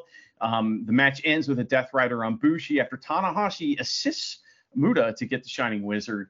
And uh, I thought that was great because Shota gets over on uh, Naito and proves himself on the biggest stage of the year. So um, I thought that was just cool. Uh, the, also, something happened backstage we'll talk about, but let's hear what you thought about this one. Uh, I thought it was great fun. Um, I mean, it's one of those matches where I'm like, one, two, three, four, five, six. Oh yeah, it's Bushi. Uh, but it's not about that. It doesn't. I don't think it's, it's. This is one of those matches where it doesn't really matter who wins as long as it's the uh, the Muta team because of the past, present, future thing, and you know the legacy and Inoki passing away and all that kind of stuff. It's. I loved it. It was great. I don't know if they ever had a singles match against each other, but I have to feel like it was a thrill for Sanada to lock up with Muto for for this last uh, New Japan Pro Wrestling match. It's something he's going to take with him forever. That so If- if I'm you happy for him. him, if you looked at him real close when he was wrestling Muta, his face almost moved. Like he, he almost made a facial expression. It was wild. I feel like Sanada has Vulcan emotions. Like when something makes when something's funny, you won't see Spock like move his face, but there'd be like an almost imper- imperceptible like twitch of the lips or something like that. That's Sanada right there. oh, your human human humor very amusing. You know that's tremendous. Okay, I love that. Sanada is Spock. I love it. Putting people in the paradise lock is highly logical and, and fucking fun. oh my god. So then Naito is uh Naito is the captain. Who is McCoy? oh, definitely. Damn it, Jim. Oh, that's uh, that's gonna be Shingo.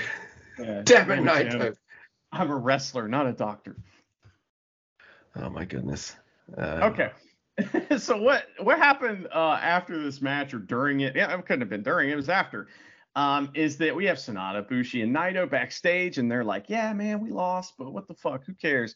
And here comes Kongoh. The whole team shows up backstage, which you had to feel that this was supposed to be on the actual show, and maybe you know uh, Mrs. Moné went too long or something. I don't know. Oh yeah. But this, this they went past their allotted seven and a half minutes. so, but Kongoh basically runs up and they and and this interaction is so funny, Luke, because what happens is is that Kenoh Kenoh and Naito are such a perfect pair for each other because Naito doesn't take anything seriously, and Kenoh is extre- he's the most serious wrestler there is. so, he runs up on Naito and just starts yelling at him and pointing at him and yelling, and Naito's like, "What the fuck?" And Shingo's joking around, and and Kenoh has never been more serious in his life. it's just the dichotomy between those two is so funny, and I can't wait. Maybe we'll find out tonight or later in the show if something's going to happen with this. But uh, you know, we So do have that January uh, 21st thing. So So what you're saying is Kenoh is Frank Grimes and uh, Naito is Homer. okay, No? Frank Grimes. He's in that episode where like it's like Homer's enemy, and the reason he doesn't like Homer is because like, well, he's like a normal person, and Homer's like a disaster. No, you don't know. Okay, never mind. Someone laughed hearing that, and then that's all I Yeah. needed. There you go. There you go. Thanks. Yeah, I don't That's think he was in that episode, but it's all right. So, then- all right. So uh, let's let's do it. This is the match that's been built up for ages for us, and we're really looking forward to it too. There's some things I like about it. It's a good match, I guess, but uh, it's the junior title match. It is Hiromu Takahashi versus El Desperado versus Master Wato versus well, they're all versus uh, Taiji Ishimori, who is the champion, and I've really enjoyed his his latest reign. I don't know why. I just kind of liked it. It was great. So look, and he's smart too because straight away he's just like, yeah, you guys can fight. I'm good. Yep. Where's he go? I'm all right. Yep. You guys, uh, you guys just, uh, you, you guys can wrestle. But then they they draw him into the match and and Yeah, but where's them- he go? Where's he go to escape him? Oh, well, would it be the um? Hmm. Hmm. Is it the uh? Hmm. The ramp? Yeah. he had stopped going up there. Yes, and then all four wrestlers start doing spots on the ramp. In fact, Ishimori fucks them all up on the ramp one at a time, like it's Blade, and it was so awesome. And then he just runs back into the ring and uh, tries to win by count out. And I'm thinking to myself, wait a minute, Mm. do they have count outs in four way matches? I thought these were no. DQs. But uh, I guess this one has them because they not only have uh, count outs in this match, but they also have uh, t- 10 counts when everyone's down on the ground. Yeah. Who cares? It adds suspense and drama. No one gives a shit. It's wrestling logic. Just go with it. Because no one really tries to do moves to get them disqualified anyway, so it's fine. It's a it's a really fun, fast-paced match, but the thing I predicted in an offhand, jokey way when this whole feud started was me just going, ha ha ha, ha Wato's just in this feud so he can job, isn't he, at the at the Yeah. dome. And then guess what? Yeah. And oh, I love Hiromu Takahashi. I guess you said it at the start of this episode. They're just accolades for him now. It's just like, Yeah. ah, well, I've had five of these. Oh, good. Now I've got my sixth one. Awesome. Dude, go to the heavies. Become the never champ at least. Something different. Um, I, I love you. You're a great ambassador for wrestling, but uh, I, I, need, I need to see something different. He pins Master Wato, everyone. So Ishimori isn't even involved in the pin. It's it's a good match. Everyone gets a chance to shine. I will also say Wato was fantastic. So, you know, uh, the Wato train, at least for me, uh, and uh, hopefully you as well, hasn't ended. I, I still want to see some big things from from the blue guy because, uh, oh man, I, am still a little. Uh, I, I felt like out of all four of the wrestlers, Hiromu was the safe choice. El Desperados Mhm. maybe as well, but he's he's, he's Healy, he's different. Ishimori definitely not the safe choice because you don't expect him to have the title after Wrestle Kingdom, so that would have been interesting. And then Wato, I don't know. I felt like I don't know. Yeah, you know, whatever. I feel like Douki should have been in the main event tonight as well. So what do I know? I mean, may, maybe you don't want to put Wato the title on Wato the first time in a, a multi-person match. That's the only reason that I could see why you know, not to do it. To do it in the singles. I, yeah, which it could mean more, you know, obviously. But Luke, this match, I wa- okay, first time I watched this live, I was like, okay, this is really fun, but I was bummed out that Wato lost. So this yes. So, so I watched it again, um, and uh, this is tremendous, Luke. Okay, so here's the problem with three-way matches, four-way matches, whatever it is. All right, multi-man matches is that n- nine times out of ten you get the thing where oh well only two people can wrestle at once it's impossible for more than two people to wrestle so you know we got to kick somebody out of the ring and then do a singles match but that's not what this was. Okay, I don't know how long this match was, but it was uh, more than more often than not three or four people were wrestling at a time during this, and it's amazing. You're like right. this is this is absolutely amazing. I, I can't imagine the difficulty level of trying to figure out how to do all that and then remember to do it all that do all that. But this was like flawless as far as that goes. There was something that happened towards the end that seemed like a screw up, which kind of maybe was, but worked out great. This is one of those like unintentional, intentional botch things that just worked out perfect. Is that, you know, Wato has a couple really, really big near falls in this match. Like he hit the Recientemente on Ishimori, but Hiromu Oh, broke the pin up. And that was like, and and he had just had a near fall right before that that was pretty good too. So he like he had some good ones. And here we go, right after that near fall where he almost beat Ishimori, Hiromu breaks up the pin, and then they start struggling with each other, like in a in a standing switch type situation. And you know what they're like trying to do something, but Wato he he needs a second, and then he gets a hold of Hiromu and hits the biggest German suplex I've ever seen in my life. I mean, it was, it was Hiromu jumped jumped to the sky. That was incredible. But the little struggle added to the to the move. I like that. I feel like the first time I saw Wato do that, that that high angle German, I was just like, all right, I'm in. You son of a bitch. I'm in. Making you like that's my you know? the, yeah, that's it. The German suplex is my favorite move in wrestling. It's my favorite, and looks like he's done. He does one of the best. Uh, him and Al Lindemann, who does a Yeah. German finish suplex finish. So uh, men after my own heart. Uh, by the way, I love that the crowd was getting behind Wato with those near falls as well. So I was Yeah. like, all right, he's catching on. It's he just me. well this this feud Oy. is going to be like when we look at Wato in 3 years this feud will be like oh remember that that's kind of where he started to get momentum you know Yeah, I hope so too. So uh, I hope they get stuff for to do uh, coming up, uh, but there's plenty of time for that. Uh, I think we'll. Uh, I think LIJ is going to be a little bit busy just just for the next couple of weeks, and that's fine. That's all right. But uh, yeah, a, a really good junior title match, and even though he jogged, uh, Wato, yeah, he's on his way. yeah man he was over now you know he's getting over that's that's all that kind of matters and So, uh, do you want to take us through the match that uh, stole the year? yeah yeah so listen All right. decade. anything that that we say about this next match is just like it's not even gonna do it justice. Um, Watch you this know, match. it's Watch it. it's just and and you know this is one of those things where people be like, oh yeah, well, you know, this is just the hype or whatever. No, this match is no. unbelievable, and it's it is we're going back to the days of you know when you first started watching New Japan and and me too, and you know I think that the two of us, I think Kenny Omega played a big role in, you know, kind of helping us watch New Japan and someone that we both really liked. And obviously, he's one of the people that made New Japan cool back in the day. You know, five, what seven years ago or something like that, where it was the coolest wrestling there was. And here he is trying to do it again, man. Um, we get Tanahashi joining uh, uh, Japanese commentary, and Don Callis joins English commentary, which was a fun Oh, yeah. throwback because if you don't know, back in the day, for about a year almost. Uh, it was Don Callis and Kevin Kelly, and that was one of my favorite commentary teams ever in New Japan. So those guys are great.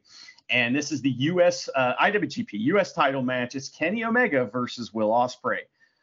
Um, okay, so the actually, why don't you tell us about the entrances, and then I'll tell us about I'll tell everybody about the match. How about that? All right, so we got we got Kenny Omega's entrance, and dude, it's awesome, and it's one of the best uses of the uh, you know the two giant screens that there was because uh, uh, he comes standing out and he turns his back to the crowd and everyone he just throws his fucking arms out.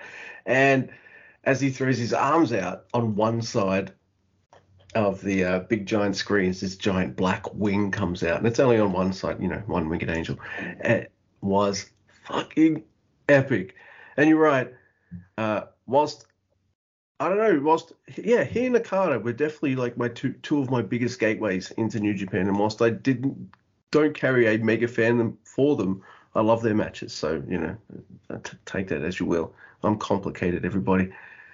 But yeah, the entrances was fucking awesome. Then you've got the start of uh, uh, Billy Boys, which is like it starts off like like it would for his current theme and then it just switches to the old uh, aerial assassin theme, and he comes out. It's fucking gnarly, and you've got some of the uh, Empire boys coming out with him and stuff as well, which echoes kind of what Kenny used to do. Because when Kenny was leader of Bullet Club, he'd have members of Bullet Club, most notably the Young Bucks, come out with him. So you know, so he's kind of like you know, Will Ospreay's kind of like the younger Kenny, I guess, as it was. There's parallels here. Uh, you know, because you could argue that they're two of the best gaijins to ever be in New Japan. You could make that argument, uh, I guess. Uh, the pageantry for their entrances is just like, yeah, it was it was epic. It was fantastic, man. And oh man, and that's the worst part of the match, their entrances. Right. now we're well, great. But that that helps tell the story of the total package that this match is. You know, is it from you know the second the entrances start to the end of the match? It's like I mean, not everything goes the way it's supposed to. We'll talk talk about that here in a second, but oh my God, it goes the way it's meant to. We'll just say so. Uh, the way it's dest- destiny or something. So, okay, um, you know, I have this thing that happens to me when I'm watching the match, and it's something like this. There's only a few things like this that I've watched in my life. You know, other Kenny, the Kenny Omega Okada matches and stuff like that. If you go to my Twitter, you'll see this kind of like little piece of writing that I did that kind of talks about this situation where I'm watching this match and 40 minutes. They went 40 minutes, Luke. And no I, way. Yeah, that's that's what Kenny Omega said. I didn't look it up on New Japan World, but I think it's 40 minutes. And like you said, no way. How? It goes by so quick because you are drawn into every single movement that these two guys do during this match. And I know that this is all going to sound pretentious and over the top, but this match, it's just incredible. I, I, I feel offended calling it a match, you know, because this is just like a piece of art, you know. So we start off with a match, and it's kind of standard, amazing stuff. And I mean, these two guys wrestling are making and you know a fucking hip toss look like the coolest thing you've ever seen. So that's that's the thing about these two guys is the the you know simple moves are sold in incredible ways and that you know the the effort that's put into every single thing that they do really stands out so um it's it's then you know after kind of a standard beginning the violence starts to get ramped up and that's what this match is it is violent it's Kenny Omega goes to the outside. He takes Will out there and he does his double stomp onto the table uh, on the outside that goes right through the table, you know. And I know those tables are made out of like cardboard or whatever, but it looks incredible. Who cares? The visuals are so, amazing every time. It's so awesome. So he does this table spot that he did with Naito and you know and uh, and all his other big opponents. And uh, Will responds by suplexing Kenny onto the table wrong side up. Now the legs weren't out, but still it looks like it hurt real bad. And then oh, they yeah. fight. They get back in the ring and they fight to the corner and this is one of the the spots that didn't go right. So earlier in the match, Kenny Omega had taken one of the corner pads off. It didn't seem like it was a big deal or anything, but it was so we could do at least you know a few of these spots. And this is, is something I don't think I've ever seen. So they're fighting to the top rope. Kenny Omega hits Will Ospreay with a DDT off the top rope onto the exposed turnbuckle. And I don't know if that busted will open or if he immediately bladed or not. But he is because it's hard to tell because he goes immediately under the ring. But I think he just wiped his face on that fucking turnbuckle as they went down. And also, this is where Kenny Omega's eyes start swelling up. So they both got fucked up on this move. and, and it just, it just, it, it, it was like blood in the water. You know, if, if the if the crowd was sharks, that was blood in the water, and it was uh, blood in uh, Will Ospreay's eyes. And man, all right, so that that move was just unbelievable, and this also leads to something really cool that's happening here. So in this match, the dynamics are that uh, Kenny is the heel and Will Ospreay is the face. All right, and I know that that that seems kind of you know anti what they've been doing, and, and but that's what happens in the match, and the crowd picks up on it, and man, they start booing the shit out of Kenny later on the match. But uh, some of the folks that play amazing roles in this is the the folks from the United Empire. So after that huge move in the corner, it, you got Jeff Cobb and you know Catch Tutu and Great-O-Khan. Great-O-Khan's waving that flag like the whole match. I feel sorry all for him sit, sitting behind him, but anyway, but you know, all hail. And uh, as soon as they, they they hit that giant move, all of the uh, United Empire folks come over, showing probably legitimate concern, but they they just go they open their hearts, you know, kind of. And so like we see that as an audience, and it's like uh, you start to feel the sympathy, you know, and that's what this match is. It's like it's like one of the best examples of how heat works is this match because the heat gets transferred and it works. Oh my god, it's amazing. All right, I'll, I'll keep going here. So we get um so we get oh my god, this is amazing. So Kenny takes uh, Will's bloody head and he's like, not bloody enough. And he starts just ramming it into the broken table over and over, punching his head through the table. it's amazing. So, and then in the ring, this is I this is one of my favorite moves of the whole night.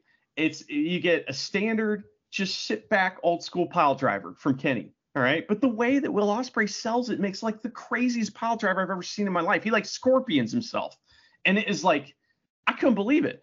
And and shit hasn't even gotten crazy yet because at this point, this is the the part of the match where Kenny starts to hit the V triggers, right? And he's merciless. It's it's like V triggers and and dragon suplexes are raining down on Will, and this is when the crowd starts to start you know boo, booing Kenny and cheering Will, and it's like a masterful you know they are conducting the crowd and they're conducting me and i'm happy to be there. And uh, it's just masterful. So we get a frankensteiner attempt. It's countered when kenny omega just knocks will off the turnbuckle and he takes a terrifying bump right into the same turnbuckle and just busts his face open. And and that was insane. And then another move that i just this is one of those moves that gets teased all the time but never happens but they did it is a second rope german suplex from kenny and Will landed right on his neck. And it's like, man, that is such yep. a dangerous move, and it's fantastic. Oh, it was safe, you know, but it was like, man, so cool. It, when when I first started watching New Japan, I was fascinated by the upper shoulder bump because before NXT, that was never in WWE. And at that time, you know, or in WCW, those were kind of the places I'd seen wrestling the most. And so that was something I was fascinated by, and I love the upper shoulder bump and doing it from the second row. oh my god! So, all right. So at this point, you know, Will is just at Kenny's mercy, which means merciless V triggers. And you know, he catches a third uh, attempt at a V trigger, and he does a drunken face, like baby face comeback and they kind of counter back and forth until Will flips around Kenny's arm and, and hits that crazy like kind of like overextended uh, Liger bomb where it's like it's another oh, upper yeah. shoulder bump and it's insane. And this is when both guys are kind of you know they've they've hit the bottom of the barrel as far as energy goes and they just have whatever's left that they can muster it's a hidden blade and a second one is dodged all right. So Will's on the other side of him. He goes for Blade, which is not the hidden version. Kenny dodges it. So he just waits for Kenny to look up and just blasts him with one of the front, man. And it just looks amazing. He gets a two count uh, with an os cutter after that. And I think that's the first pin of the match. And it's really late in the match, which is always a cool thing to do when you got two guys that are, you know, clearly trying to kill each other. Uh, one winged angel is set up, but here it is. It's a counter um, from Will. It's a Styles Clash, all right, which is a big deal, and the crowd loves that, right?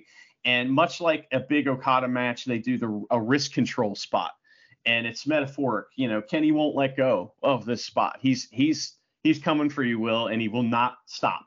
He is the Terminator, right? And uh, you know, much it's it's just that part is so great. Then we get a bridging cross arm straight jacket suplex from Kenny. I know you were marking out, and that and then and and that like basically so he's got Will's arms twisted up with them. They're kind of like holding hands uh, for that move. When they come out of that move, Kenny is in perfect position for Kamigoye, and he looks around and considers it, and the crowd's like, "Oh shit, Kamigoye!" He hits the one-winged angel. I thought for sure Will was going to kick out because I think nobody's ever kicked out of that except like on the Indies or something like that, but he didn't. I think only Kenny gets the has. win. Oh, okay, you're right, you're right. So, uh, so Kenny wins. Um, I don't think I, I, I don't think I just did the storytelling justice, but No, man, great, I, I, man. it's, I don't know, man. This match is, it's, it stole the show, and and like that's a cliche, but we'll talk about it in the next match how it literally stole the show. Uh, yeah, it, it it stole the show. It was it's never as fuck. It's 34 minutes. So if Kenny wants to say it's 40, I'm gonna let him have it. It's fucking 40. Didn't seem like 34 either. No, it didn't. Uh, the same same rules apply like that. There's no way that there's some laws of time kind of magic that these two motherfuckers were working because man, if if you had told me that was the same length as Tam Nakano and Kairi, I might have believed you. But uh, Dude, it was fucking gnarly. Uh, it was the blade versus the V trigger, and I guess the V trigger kind of won it by the end. The storytelling's awesome. The moves are fantastic. It's brutal. Like, just look at both men the next night. I was so happy both were there because I was a bit annoyed to see Will because I'm like, dude, what the fuck are you doing here? Go to bed.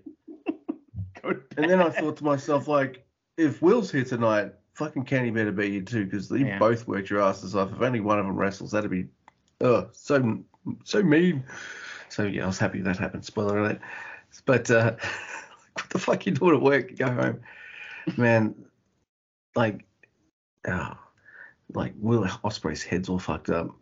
Kenny's got the black eye. Man, they're all beat up and banged up.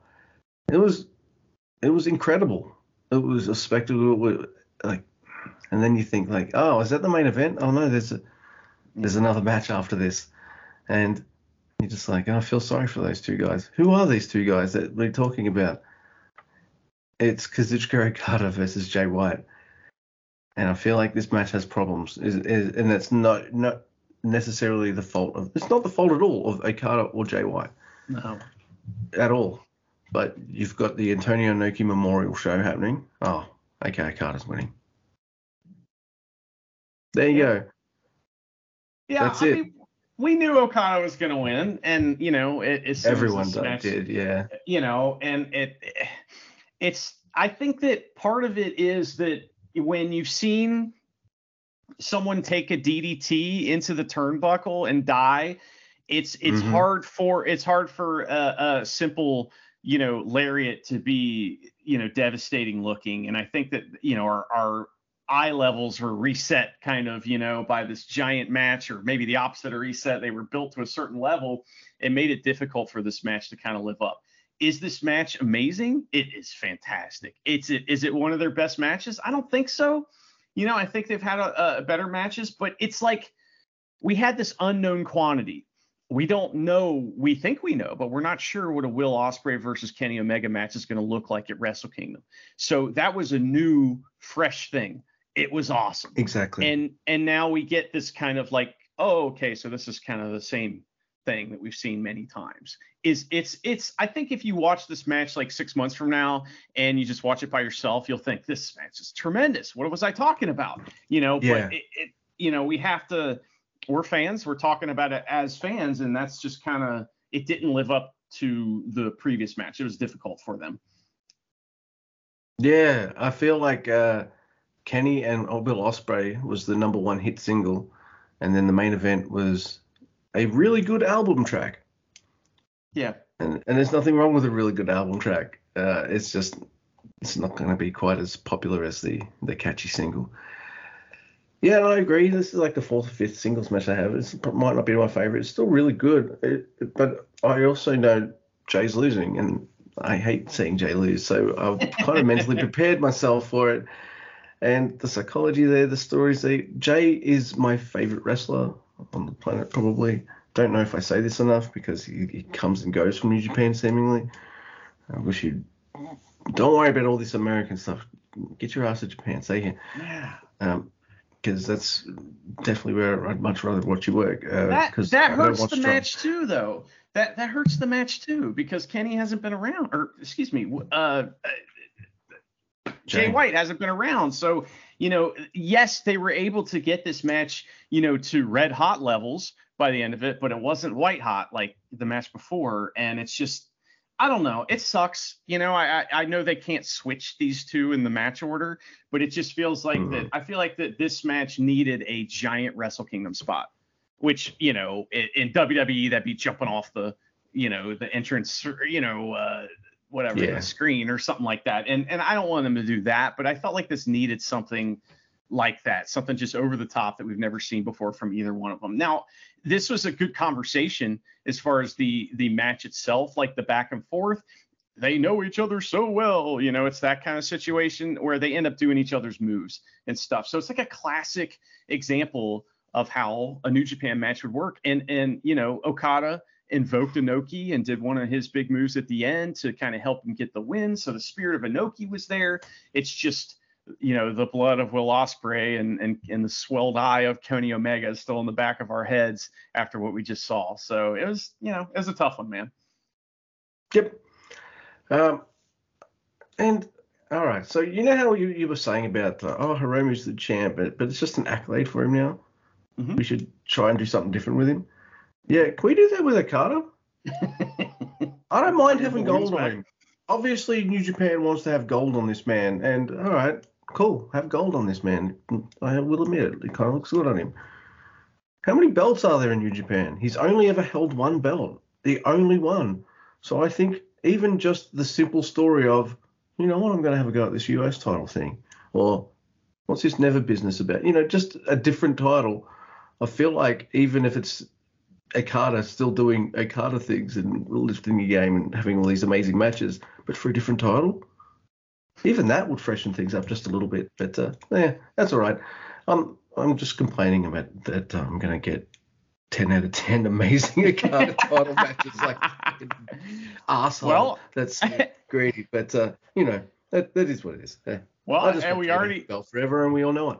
yeah, yeah. It's just, I mean, it's been tough for him because he hasn't been in New Japan. So that all things we talked about hurt the match. Is it great? Yes. Is it like the best thing on this card? Obviously not. Um, but we do know who his next challenger will be. Who is it, Luke? Yeah. Uh, at first, I was a little annoyed by it, but then I was like, oh yeah, kind of makes sense because it's Shingo Takagi. He comes, he comes out to make a challenge, even though he's got a title match the next night. But it kind of makes sense. I mean, like Okada invented the King of Pro Wrestling, didn't he? Yeah, he did. Mm. So I, I guess it ties into that. Now they want to make him the champ and the king of pro wrestling this year. All right, that's that's a way to give him two belts, I guess. Uh, but uh, if that's the way they want to do it, so uh, yeah, Shingo comes out to challenge for Okada, Okada's title, and I'm thinking to myself, yes, that's going to be a great match. But I'm also thinking, no, I don't want you to be Okada food. He's not going to lose his first defense. God damn it. Ah. And uh, I hate seeing Shingo lose as well. He's he, unless it's like Tai Chi or something. So uh, I don't know. I'm complex, everyone. Well, Shingo's moving into that early Ishii stage of his career, you know, where he's kind of like yeah, maybe the guy that's he got to be the lose. champ though, so that's pretty cool. He did, he did, and he was a great champ, you know. So, um, man, that never title run was the best one, though. I I'd like to see him get Yeah. that back. But um, but yeah, so that's the end of Wrestle Kingdom 17. Luke, what did you think of the show? You know, um, give us uh, you know, give us the wrap this thing up here, man. Uh, I'd, I'd say it's the best Wrestle Kingdom we've covered, and it was half the length of the previous Wrestle Kingdoms we've covered. That's Uh, right, not only to, one to shit on those two Wrestle Kingdoms, but this one felt a bit more focused and a bit more special because of that. And so I appreciated that.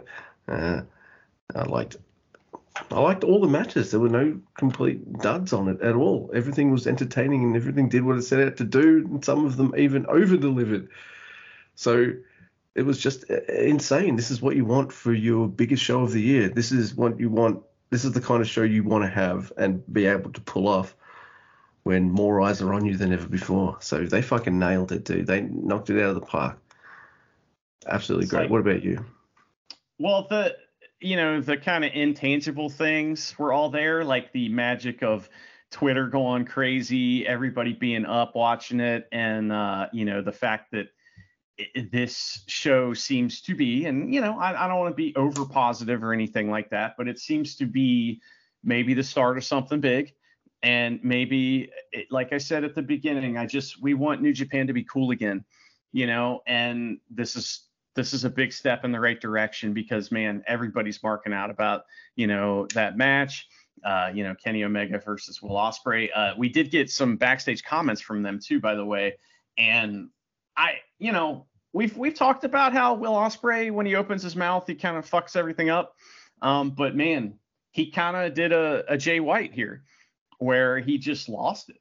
He he talks about sacrifice and how he you know he's like openly weeping during this you know and he's he feels like he's given everything. He talks about the past three years being difficult for him. He says he's found happiness in his personal life for the first time and in the same breath talks about how he doesn't know if he can sacrifice anymore meaning like he might have to sacrifice that you know to get these titles. It's too much. And uh, he says he's got one year left in new japan and if things don't change that he's going to be gone. But I don't know what he means by that. So it, he was a little all over the place, but as someone would be who was in a crazy emotional state. So it was very realistic.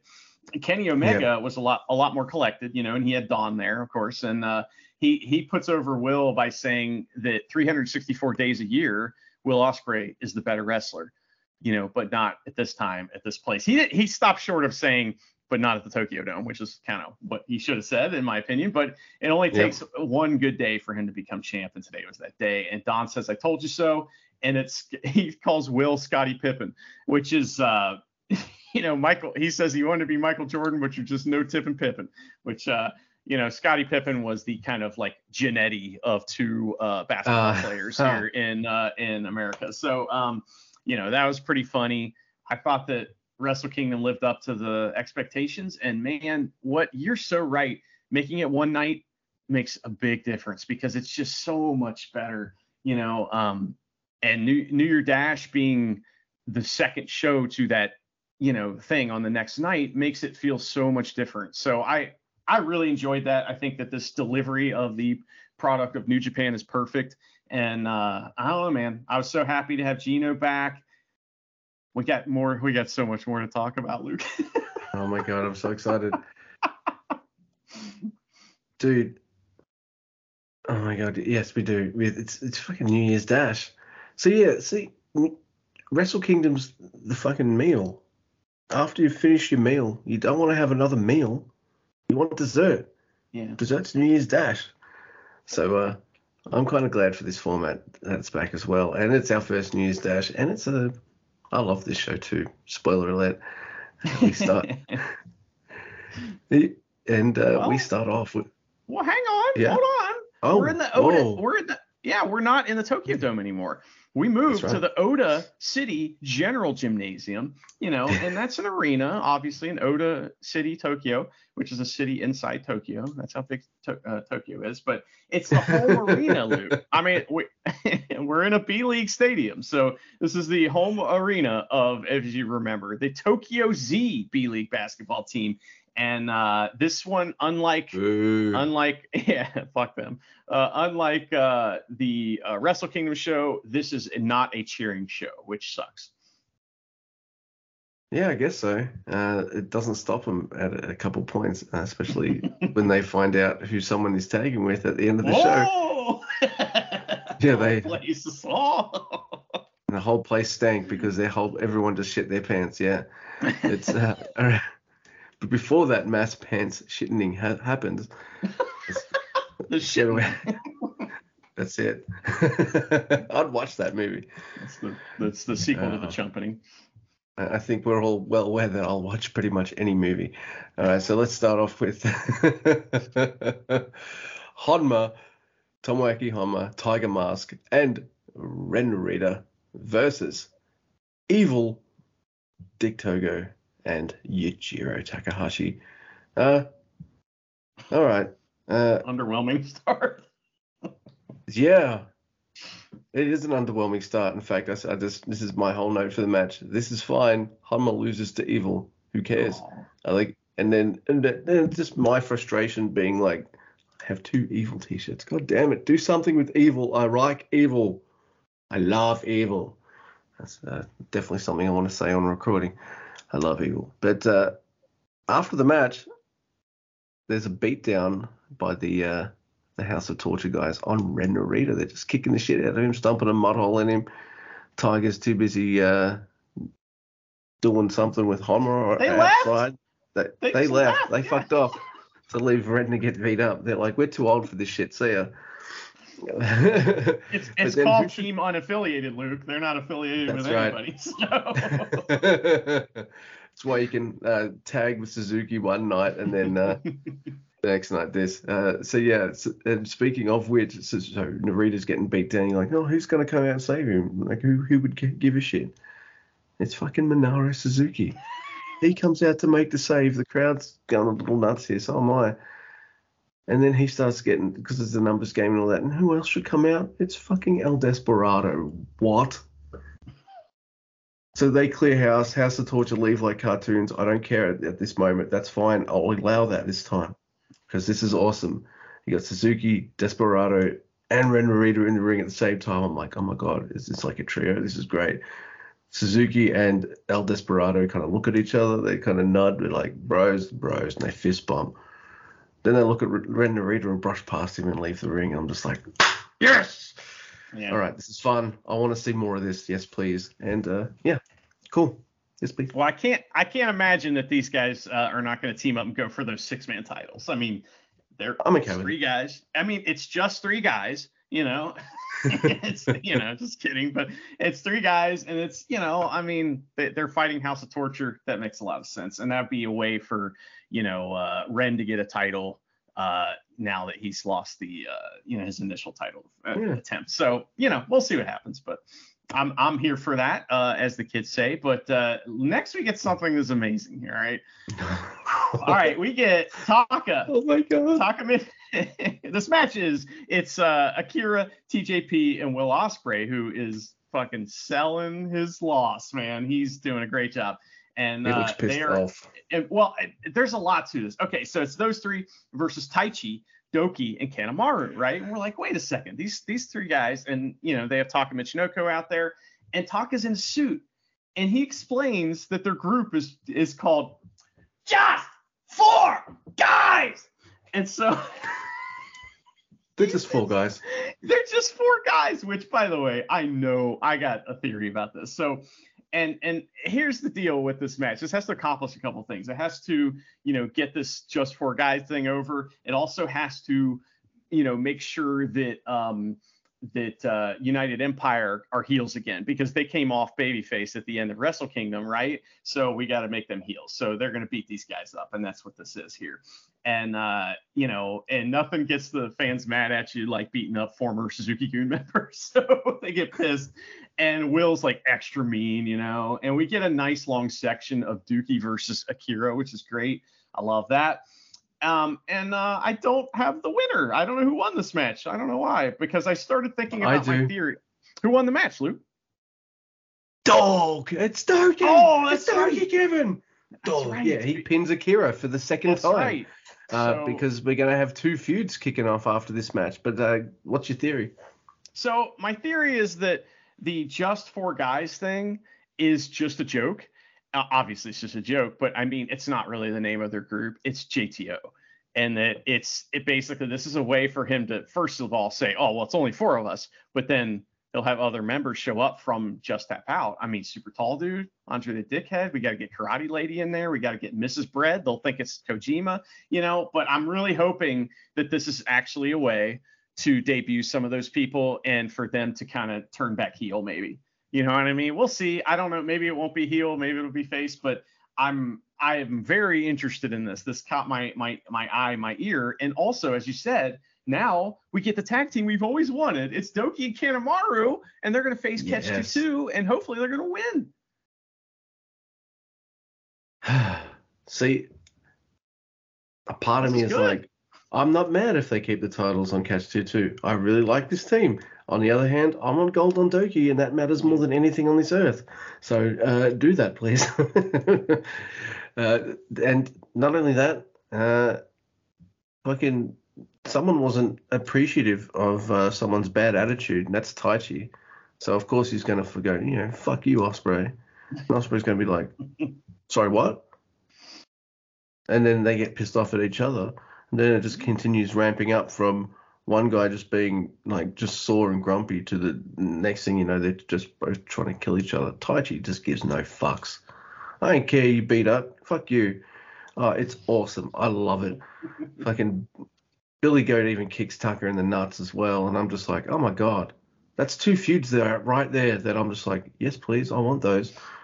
Uh, so yeah, uh, just three guys, just four guys. I don't care. Uh, bring out the STD. We need it. Super yeah. tall dude. We need him to uh, to come out. I'd I'd love that. He'd be a good good big guy for them too. So I don't know. I like him more than Hikuleo. There, I said it. What about? The, isn't there that guy that's like fire and he tags with a guy named Akira? What the fuck? Those guys come in, they're gonna they're gonna steal everybody's gimmicks. I I don't know. Oh my I just God.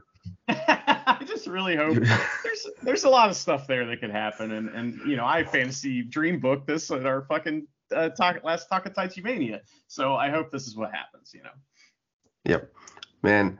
So that's like two matches. The first match we're just like, oh, what the fuck? But by the end of it, I was like, all right, let's see where this goes. The second match, well, it, where, where are we going with this? Oh, so I'm in a great mood because I've just seen Douki win, so I'm on cloud nine. That's a good way to cheer me up after a J loss at New Japan. You have Douki pin pin someone. Thank you. I appreciate that very much. So uh, they know how to make me happy sometimes.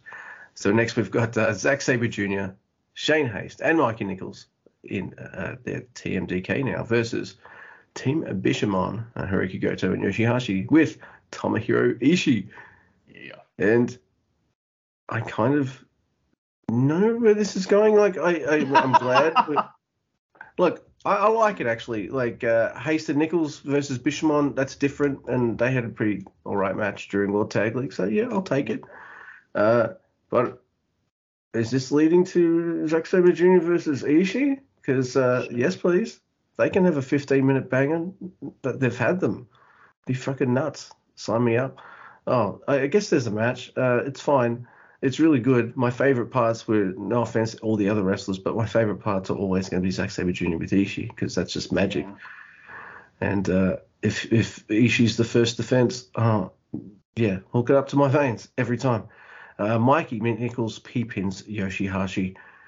Uh, and uh, looks like they're going to get shot. I'm sorry, I don't have much notes for this match. I'm like, it's fine. It's it's a good match. I, I was surprised that they literally just did this way to get to a title match the match before. And I thought this was a little not very creative as far as like, you know, oh, you pin the champion. It just happened. We just did that in the match previous. Yeah. But it's a quick way to get to where they want to go. And this show is all about stories. So, you know, I I really I thought it was a very, very good tag match too, by the way.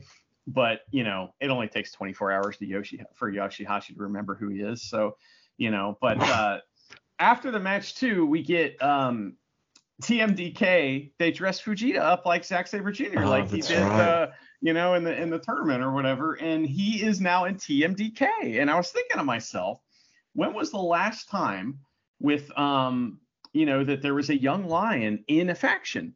And I think it was Cody Hall. And that didn't turn out too good. He was in Bullet Club. He was Bullet Club's young boy, you know. So My theory is he's he's still going to be the young lion, young lion. But uh, if they need someone for an eight man, Fujita's going to be their guy. Yeah, he was so happy too. And and like Zack Sabre Jr. like yells at the camera. He's like he's like, "Oh, I finally got my young boy. Fuck you, Jon Moxley," which makes me think that he had the idea to have his own young boy before Jon Moxley, and Jon Moxley just did that on the fly. And you know, because what are you gonna do? Fire him? You know? Yeah, yeah. All right, Luke. Well, I'll, ta- I'll take the bullet on this next one because Thank I you. can't believe this happened too. Okay, so there's other ways to get title matches besides pinning the champion, and I can't believe they did Hiromu like this, and I can't believe what's happening because I was like, you were messaging me, and I'm like, ah, there's no way they're gonna have Yo pin, you know, uh, Hiromu because that's what you called, and I was like, wait, he's right, and then it happened. So we get Makabe, Yo, and Taguchi. Wait, Yo, Taguchi, and Shota Umino versus Bushi uh, new champ Hiromu, Sanada, and Naito. So we get you know more development with the uh, feud between Naito and Shota. They're just fucking with each other, which is great. And Bushi resumes his feud with Taguchi's balls. And uh, Taguchi tries to. we get we get a really fun double reverse fake out where uh, Taguchi tries to join LIJ, but it's a fake out. Then double reverse fake out. LIJ uh, nopes Taguchi uh, his sneak attack. It's great. Uh, Umino has incredible bridging suplex that is like on Sanada that was like one of the greatest suplexes ever. Uh, Sanada responds with the Paradise Lock just to, you know, because fuck you. And late in the match, we see some Naito versus Shota. It's great. And then Yo terrifies us all by running wild on Hiromu and hitting some roll ups. Oh boy. And then he hits his finish, direct drive on Hiromu and pins Hiromu.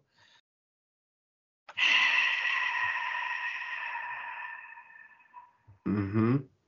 Didn't TJP just roll you up the night before? What are you doing, New Japan? Why? Why? Now, what happened last time these guys faced? Do you remember? Yeah, the match fucking sucked. It was just pretty remember, much like Hiromu destroyed him. Just just yeah. destroyed him. You know, and yeah. leading up to it, like Hiromu destroyed him. So it, it was like watching Okada against a young lion. Yeah, and I've said this before when we're talking about Yo, but if he doesn't win this, what the fuck are we doing with him? You know what I mean? Like I just I don't know. Like his booking just makes no sense to me. So I'm, you know, maybe it's just because I don't like him like you, but I I just I don't hate him like you do, but at the same time it's just like I don't I don't get this, but because if Hiromu wins, what's I mean, what was even the point of that? I, maybe he's the Yoshihashi of the juniors and we just don't know it, but I don't know. This was an underwhelming thing that I wasn't real happy about. So I feel like, right, you've got the guy who can do the good in ring plus the character charisma. You've got him. You put him with the cartoons. yeah, I don't like Yo. I feel like that's well documented. Uh, there's a bit of a rant. I have a couple of rants here and there that uh, that might uh, shed some light. You can look for those listeners, dear listeners, on the previous episodes. But uh, look, you know who I would like uh, Hiromu to feud with right now?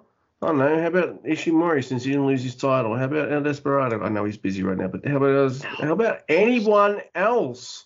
How about Kushida? Oh. Yeah, where's fucking Kushida? How about Lio Rush? Because he bled his ass off, and I think like I don't know. feel like that'd be so, at least something different. I want that. Like I don't know, Ace Austin, Space, someone different. Like oh, no, no, fucking yeah. Well, I, Luke, this this next match is this the best Bullet Club tag team of all time? it's kind of it is our kind of Bullet Club dream team, isn't it? Because we have uh, Switchblade, Jay White, Kenta, Taiji Ishimori and El Phantasmo, the, the Bullet Club cuties, are reunited. And they've they're they're wrestling against Tama Tonga, Master Wato. Uh, it, I wrote Tama twice, and now my brain's fried. Tanahashi. Gonna, Tanahashi, thank you. It's mm-hmm. ta- Tama Tonga, Master Wato, Hiroshi Tanahashi, and Hikuleo. And uh, I love Jay in this match. Like he just the whole time, just making me laugh and just working everyone. He's really pissed off. In, and and he's pissed off in a way that's different from last year, where, where last year he was just all stroppy and like, I don't want to wrestle anymore. I'm a baby. This this year he's just like he's just fucking pissed off. And uh, I, I like this thing he does of, all right, something went wrong along the way of my plan. What was it? Well, last time it was fucking Ishii. Remember that? Every yeah. time I got a plan, this bloody Stone Pitbull's in my way. So uh, he's kind of he's got a vindictive mean streak. And who does he see as this uh, as the uh, object of his ire? It is Hikuleo. I'm not sure how the feud's going to go, but I don't know. I think Jay can sell me on anything really. So uh, you know, I'm willing to see willing to see where this goes. But uh, the match ends with a DQ when El Phantasmo hits Tama Tonga with the Never Gold, and I'm just like, yeah, that could be a good Yes. feud. yes, please, yes, please, I'll take it. But then Kenta takes the title and hits him with it too, and I'm like, yes, please. But Kenta, don't do don't do El Phantasmo dirty like you did Chase Owens when you stole his like United States title shot. No, no, no, no, no, no, no. I, I like El Phantasmo. Don't don't do that to him. Uh, after the match though, like Bullet Club don't give a fuck. They're, they're laying waste to to all the uh, Hontai guys, laying them all out. They're all fucking dead. And then Jay just keeps wailing on Hikuleo, Hikuleo with a chair. In fact, he's he's going so hard on Hikuleo, poor Hikuleo, that Kenta and El Phantasmo are just like, dude, I think you got him, man. It's all right. You can stop now. It's it's fine. But no, Kenta's he- concerned. He's like, he's done, Jay. He's done. Like, Yeah.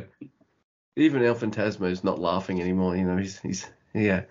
Uh, he even hits uh, Hikuleo with a Blade Runner too. And yeah, it's really cool stuff.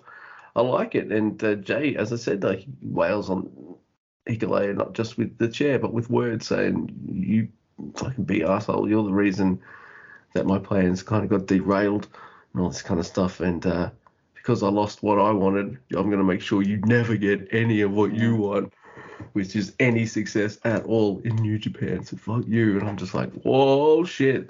And I think Jay mentions that he wants a loser leaves Japan match. And I'm fine. There's a New Japan strong that Hikuleo can wrestle in, and it's no problem. Uh, hey man, I, I this is uh there's a lot going on in this match. And first of all, I just like to say that I think Jay White's one of the best storytellers ever in pro wrestling because he did like six months worth of a feud in what five minutes you know um he told such an amazing story here as a cliche but it's true and uh you know like you said he used all of his faculties to do it his words his deeds and the people around him some interesting things I noticed was that uh, everyone on Bullet Club was in black and white except for El Phantasmo, who was in like multicolored.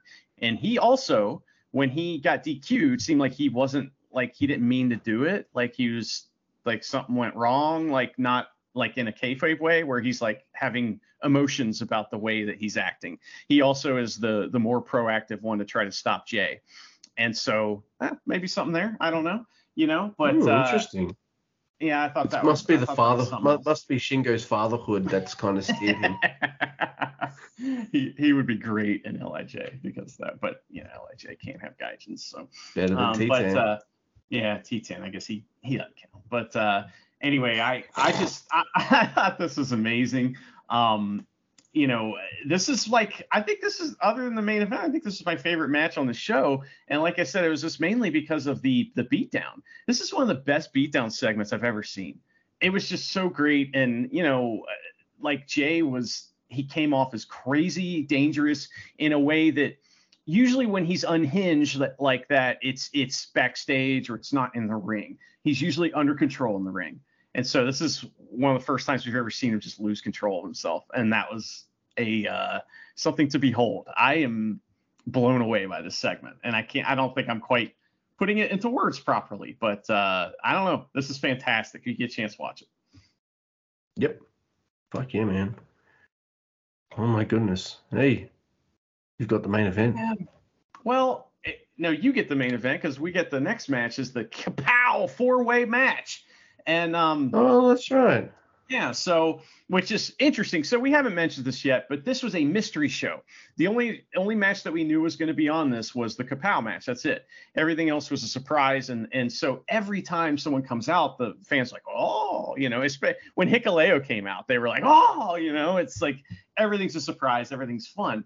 So at this point, we know that this is not the main event because Abe-san, when he announced this, does not say main event. So we're, we re- realize that oh, there's another match after this. So that's important because it is a surprise. So this match is the Kapow four way, and um, there's only one person that owns. Uh, you know, refereeing Kapow matches, and that's motherfucking Chumpy. So he is here, and he's got the He's new Kapow belt. man. That's right. He's got the new belt, and you know it's great. So we got Shingo versus Toru Yano versus Sho versus the Great O-Khan, and Sho has a plan. His plan, he's gonna cheat, right? So, so we get some great stuff though between Shingo and Sho. They have like a full-on singles match in the middle of this uh, of this match. It's great. Great O-Khan also gets uh to have like a little mini singles match with Shingo, but Yano ruins it. And then Yano, Great O-Khan, and Shingo wrestle for like two minutes, all three of them. They're trying to do the juniors match, and it's great. Shingo and Great O-Khan, they work together to take out House of Torture by using the Abe spot against them. they, they like lead them all over there, put them down in the table, and knock you know, Yujiro into them, and everybody falls down. It's great. This is a very good, ta- uh, very good match. I really enjoyed it. But like Shingo is in there the whole time. I know it's not a tag match, but he's like in the ring the whole time. I don't think he leaves the ring at all. Maybe like to go to do that the Abe spot, but that's when he's wrestling with other people. So he he's kind of the MVP of this match, and he's running the thing, you know. So he wins after hitting Yano with the last the dragon, and Great O-Khan like uh you know walks up as if to challenge him, but he just kind of like raises his own belt, like oh this is better, you know I got this, I don't need that, which is kind of good. I mean I hope that Great O-Khan gets to do something this year, um you know, but uh I don't know what you think of this, dude. I thought it was great fun, and I thought out of the four, either keep it on Shingo or give it to the Great O-Khan. Uh, so I'm not I'm not disappointed that it's Shingo because the fucking feuds he's had with that title have all been amazing. I'm looking at you, El Phantasmo and Taichi. Holy crap, the matches we got with Shingo for that. And we got to see a whole different side of Shingo that wasn't just like, I'm the never guy that's going to fucking wreck your shit. Got to see this kind of fun creative side come out of him as well. It's been an absolute blast. I'm glad I've kept it on him. He's going to continue to elevate that, I guess, unless it goes to Okada uh, at the next thing. But uh, I don't know. It was good fun. I want to keep that train rolling with uh, with Shingo. But you, I'm I'm right there with you. I feel like I want more for Great O-Khan, but like it's not going to be in the tag division because I guess you've got Aussie Open. Uh, and I don't know what title Oh, there you go. Zack Sabre Jr. Having feud yeah. with Zack. They've had tremendous matches together. Yeah. So yeah, that that'd be amazing. Great, great things. So, you know, we'll we'll see what happens. I just, you know, everybody can't have a story. I mean, but you know, we just we're rooting for Great O-Khan over here. So. Absolutely. Oh, oh, as all as we always are. But uh, you know, I can't be too bad. I can't be too upset when uh, you know, if uh, if Jay White's my my number one, uh, Shingo's not too far behind him, I guess. Yeah, I love I love me some Shingo. Great job. Hell yeah! All right, so here we go with our main event. We've got uh, Aaron Henare and Jeff Cobb, and I'm thinking to myself, well, Henare's losing. and so many ways to get you pinned. and I'm, I'm just like, okay, so what's going on here? Kenny's music plays, and I'm like, all right, only fair. He's, yeah, sure about Yeah, he comes out for. Yeah. That's, that's right. Which is a surprise, yeah. right? Yeah, that's the surprise, and you just think like, well, who's he going to tag with? No one likes him. and then it was going to be two people, right? It was between two people. It would yeah, either have to yeah. be Okada or Ibushi, right? Ibushi. So, yeah. Uh, so uh, if it's not Ibushi, it has to be the other one. Otherwise, anyone else is going to be a massive mega letdown, right?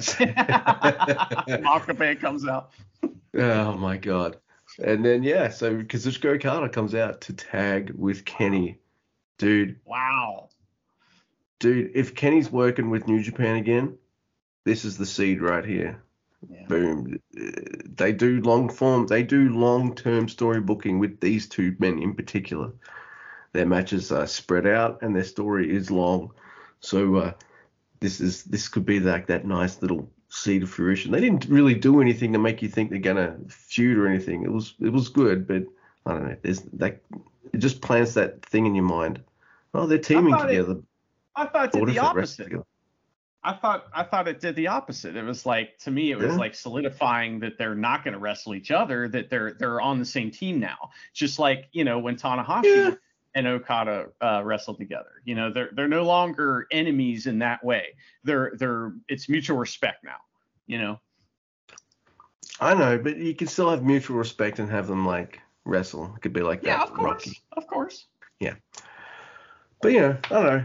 I I just I just feel like n- no matter what the story is now, the end game is to have like both those men in a ring again, Yeah, and probably fair. do it at the dome because it's going to be absolutely massive and everybody knows it.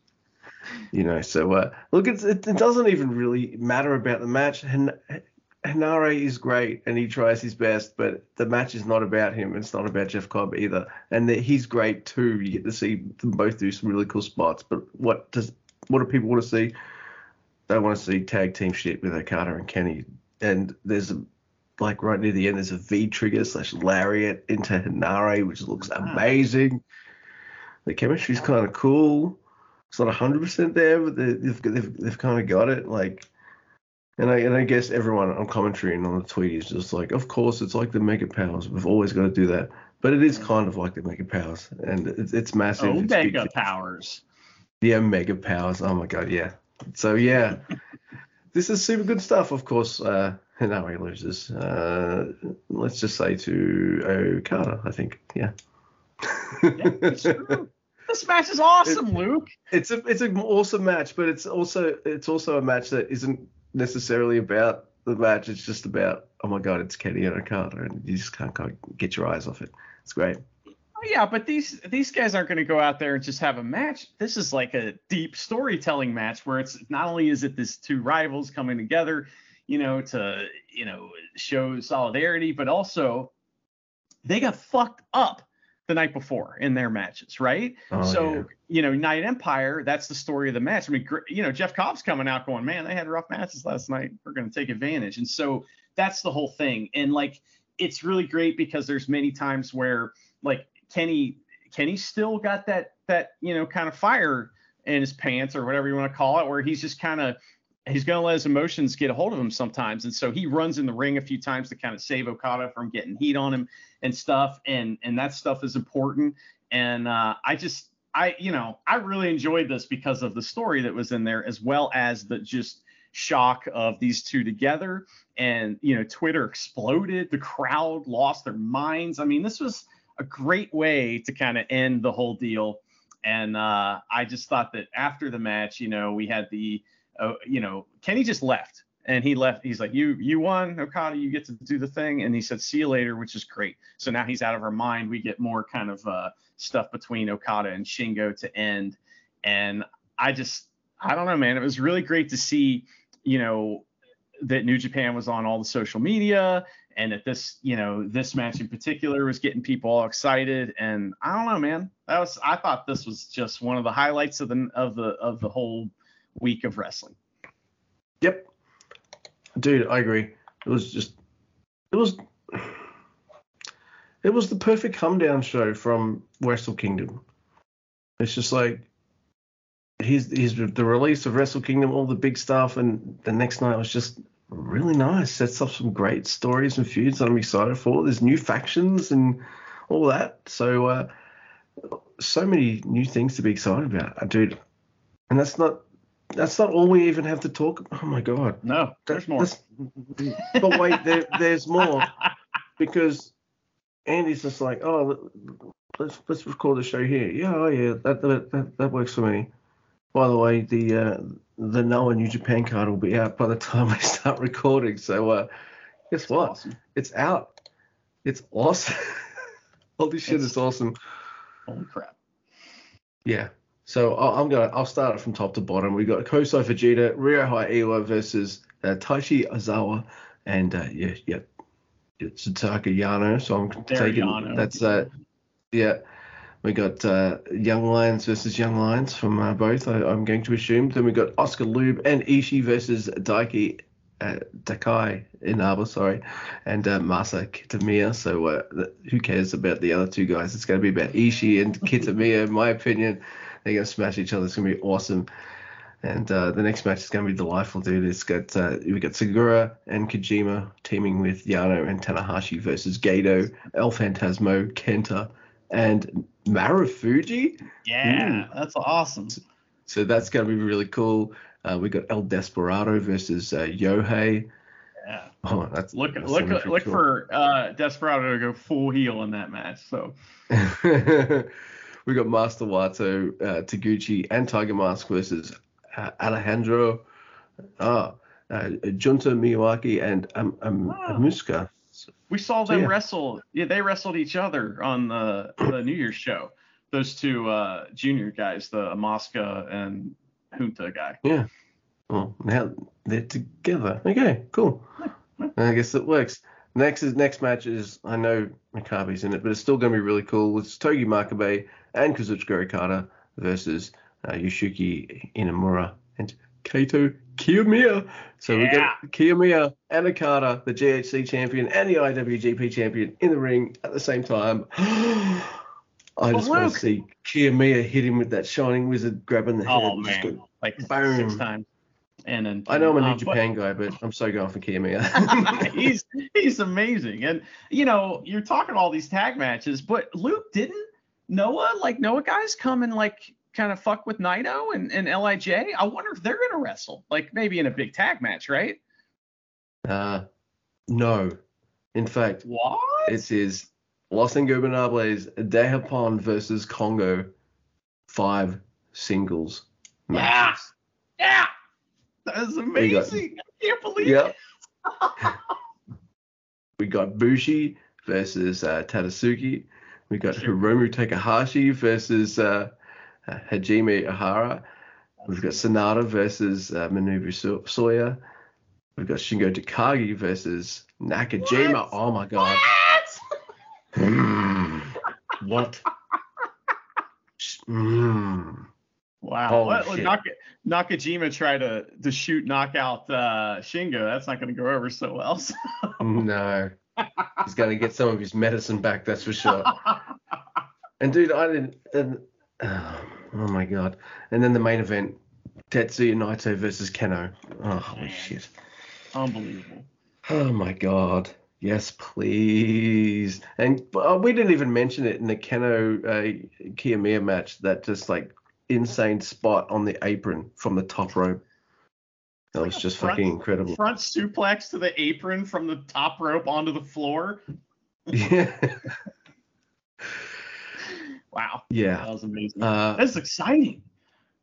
this just this is just going to be an absolute blast. Uh, we're going to cover this show absolutely, of course, 100%. So yeah, that was announced today, and we get to talk about it right now. Oh Unbelievable, man. I obviously the story between these, you know, two factions is built from last year and a little bit before that too. And uh, I just, if you guys haven't seen it, you know, I it's probably free now on on New Japan World if you're a subscriber, and that is the the New Japan versus Noah show from last year. Go watch. You gotta watch the the match with its Kongoh versus uh, LIJ, and you'll just they'll tell the whole story of why this is happening right then and there, and the interactions between Kenoh and Naito will make you want to watch them wrestle. Trust me. Yep, and I feel like uh, yeah, last year was all tags, wasn't it? Except maybe a long young lion match or two. So, uh, dude, there's six singles matches on this one if you include, Yeah. and Oh, I do, uh. Desperado and uh, Yohei. Man, that's gnarly. Holy shit. Yeah. Are we being And- and spoiled? I, feel like we're being spoiled. No, no, that's fine, man. We've we've done the work. You know, we're not getting we're getting what we deserve. No, but, no, uh, they're spoiling us. I know that's we're getting no, we deserve it. That's what I'm saying. We've Oh, worked yeah. hard. We're good boys. Oh yeah, we have to watch but- all of World Tag League. I mean, They have to know. spend all year making it up. To right yeah so come on and that's that's kind of you know something that i want to you know wrap up the show a little bit with is like I, i've said it many times but it's just you know we've been here you know we've been carrying the torch we you know we've been you know it's kind of i think it's time for people you know maybe to notice our show a little more and hopefully this uh you know this big card and and people that are interested in wrestle kingdom will start searching for a, a podcast to listen to and they'll find us and maybe they'll like us you know that'd be nice and uh, that's something to look forward to but i just you know every year i take this week off because it's such an important thing to me and uh, this year lived up to the hype and i just Big time.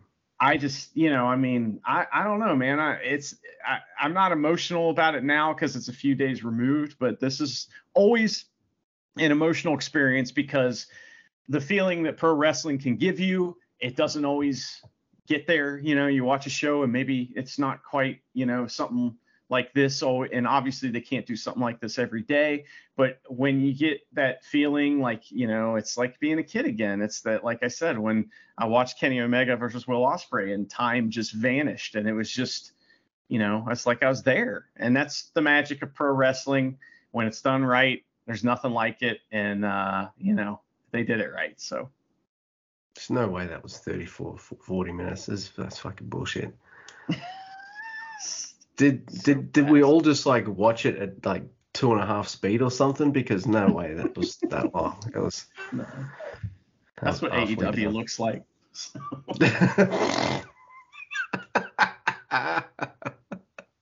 I swear to God, oh. when it, I, I, think the first match of AEW I watched, I thought I had it on one and a half speed, and it was something I watched on YouTube. I was like, "What's going on here?" but it was. Oh my goodness, it is a monster episode, and uh, mm-hmm. we had a lot to talk about. Some Noah, some Muta. Oh, man, such a shame about the slurs, and uh, Jesus, man, two amazing New Japan shows, and some New Japan stuff to look forward to in the future. Oh my God, we're back, baby, and uh, we are. That's right. Uh, thanks for listening, everyone, and uh, come back next time.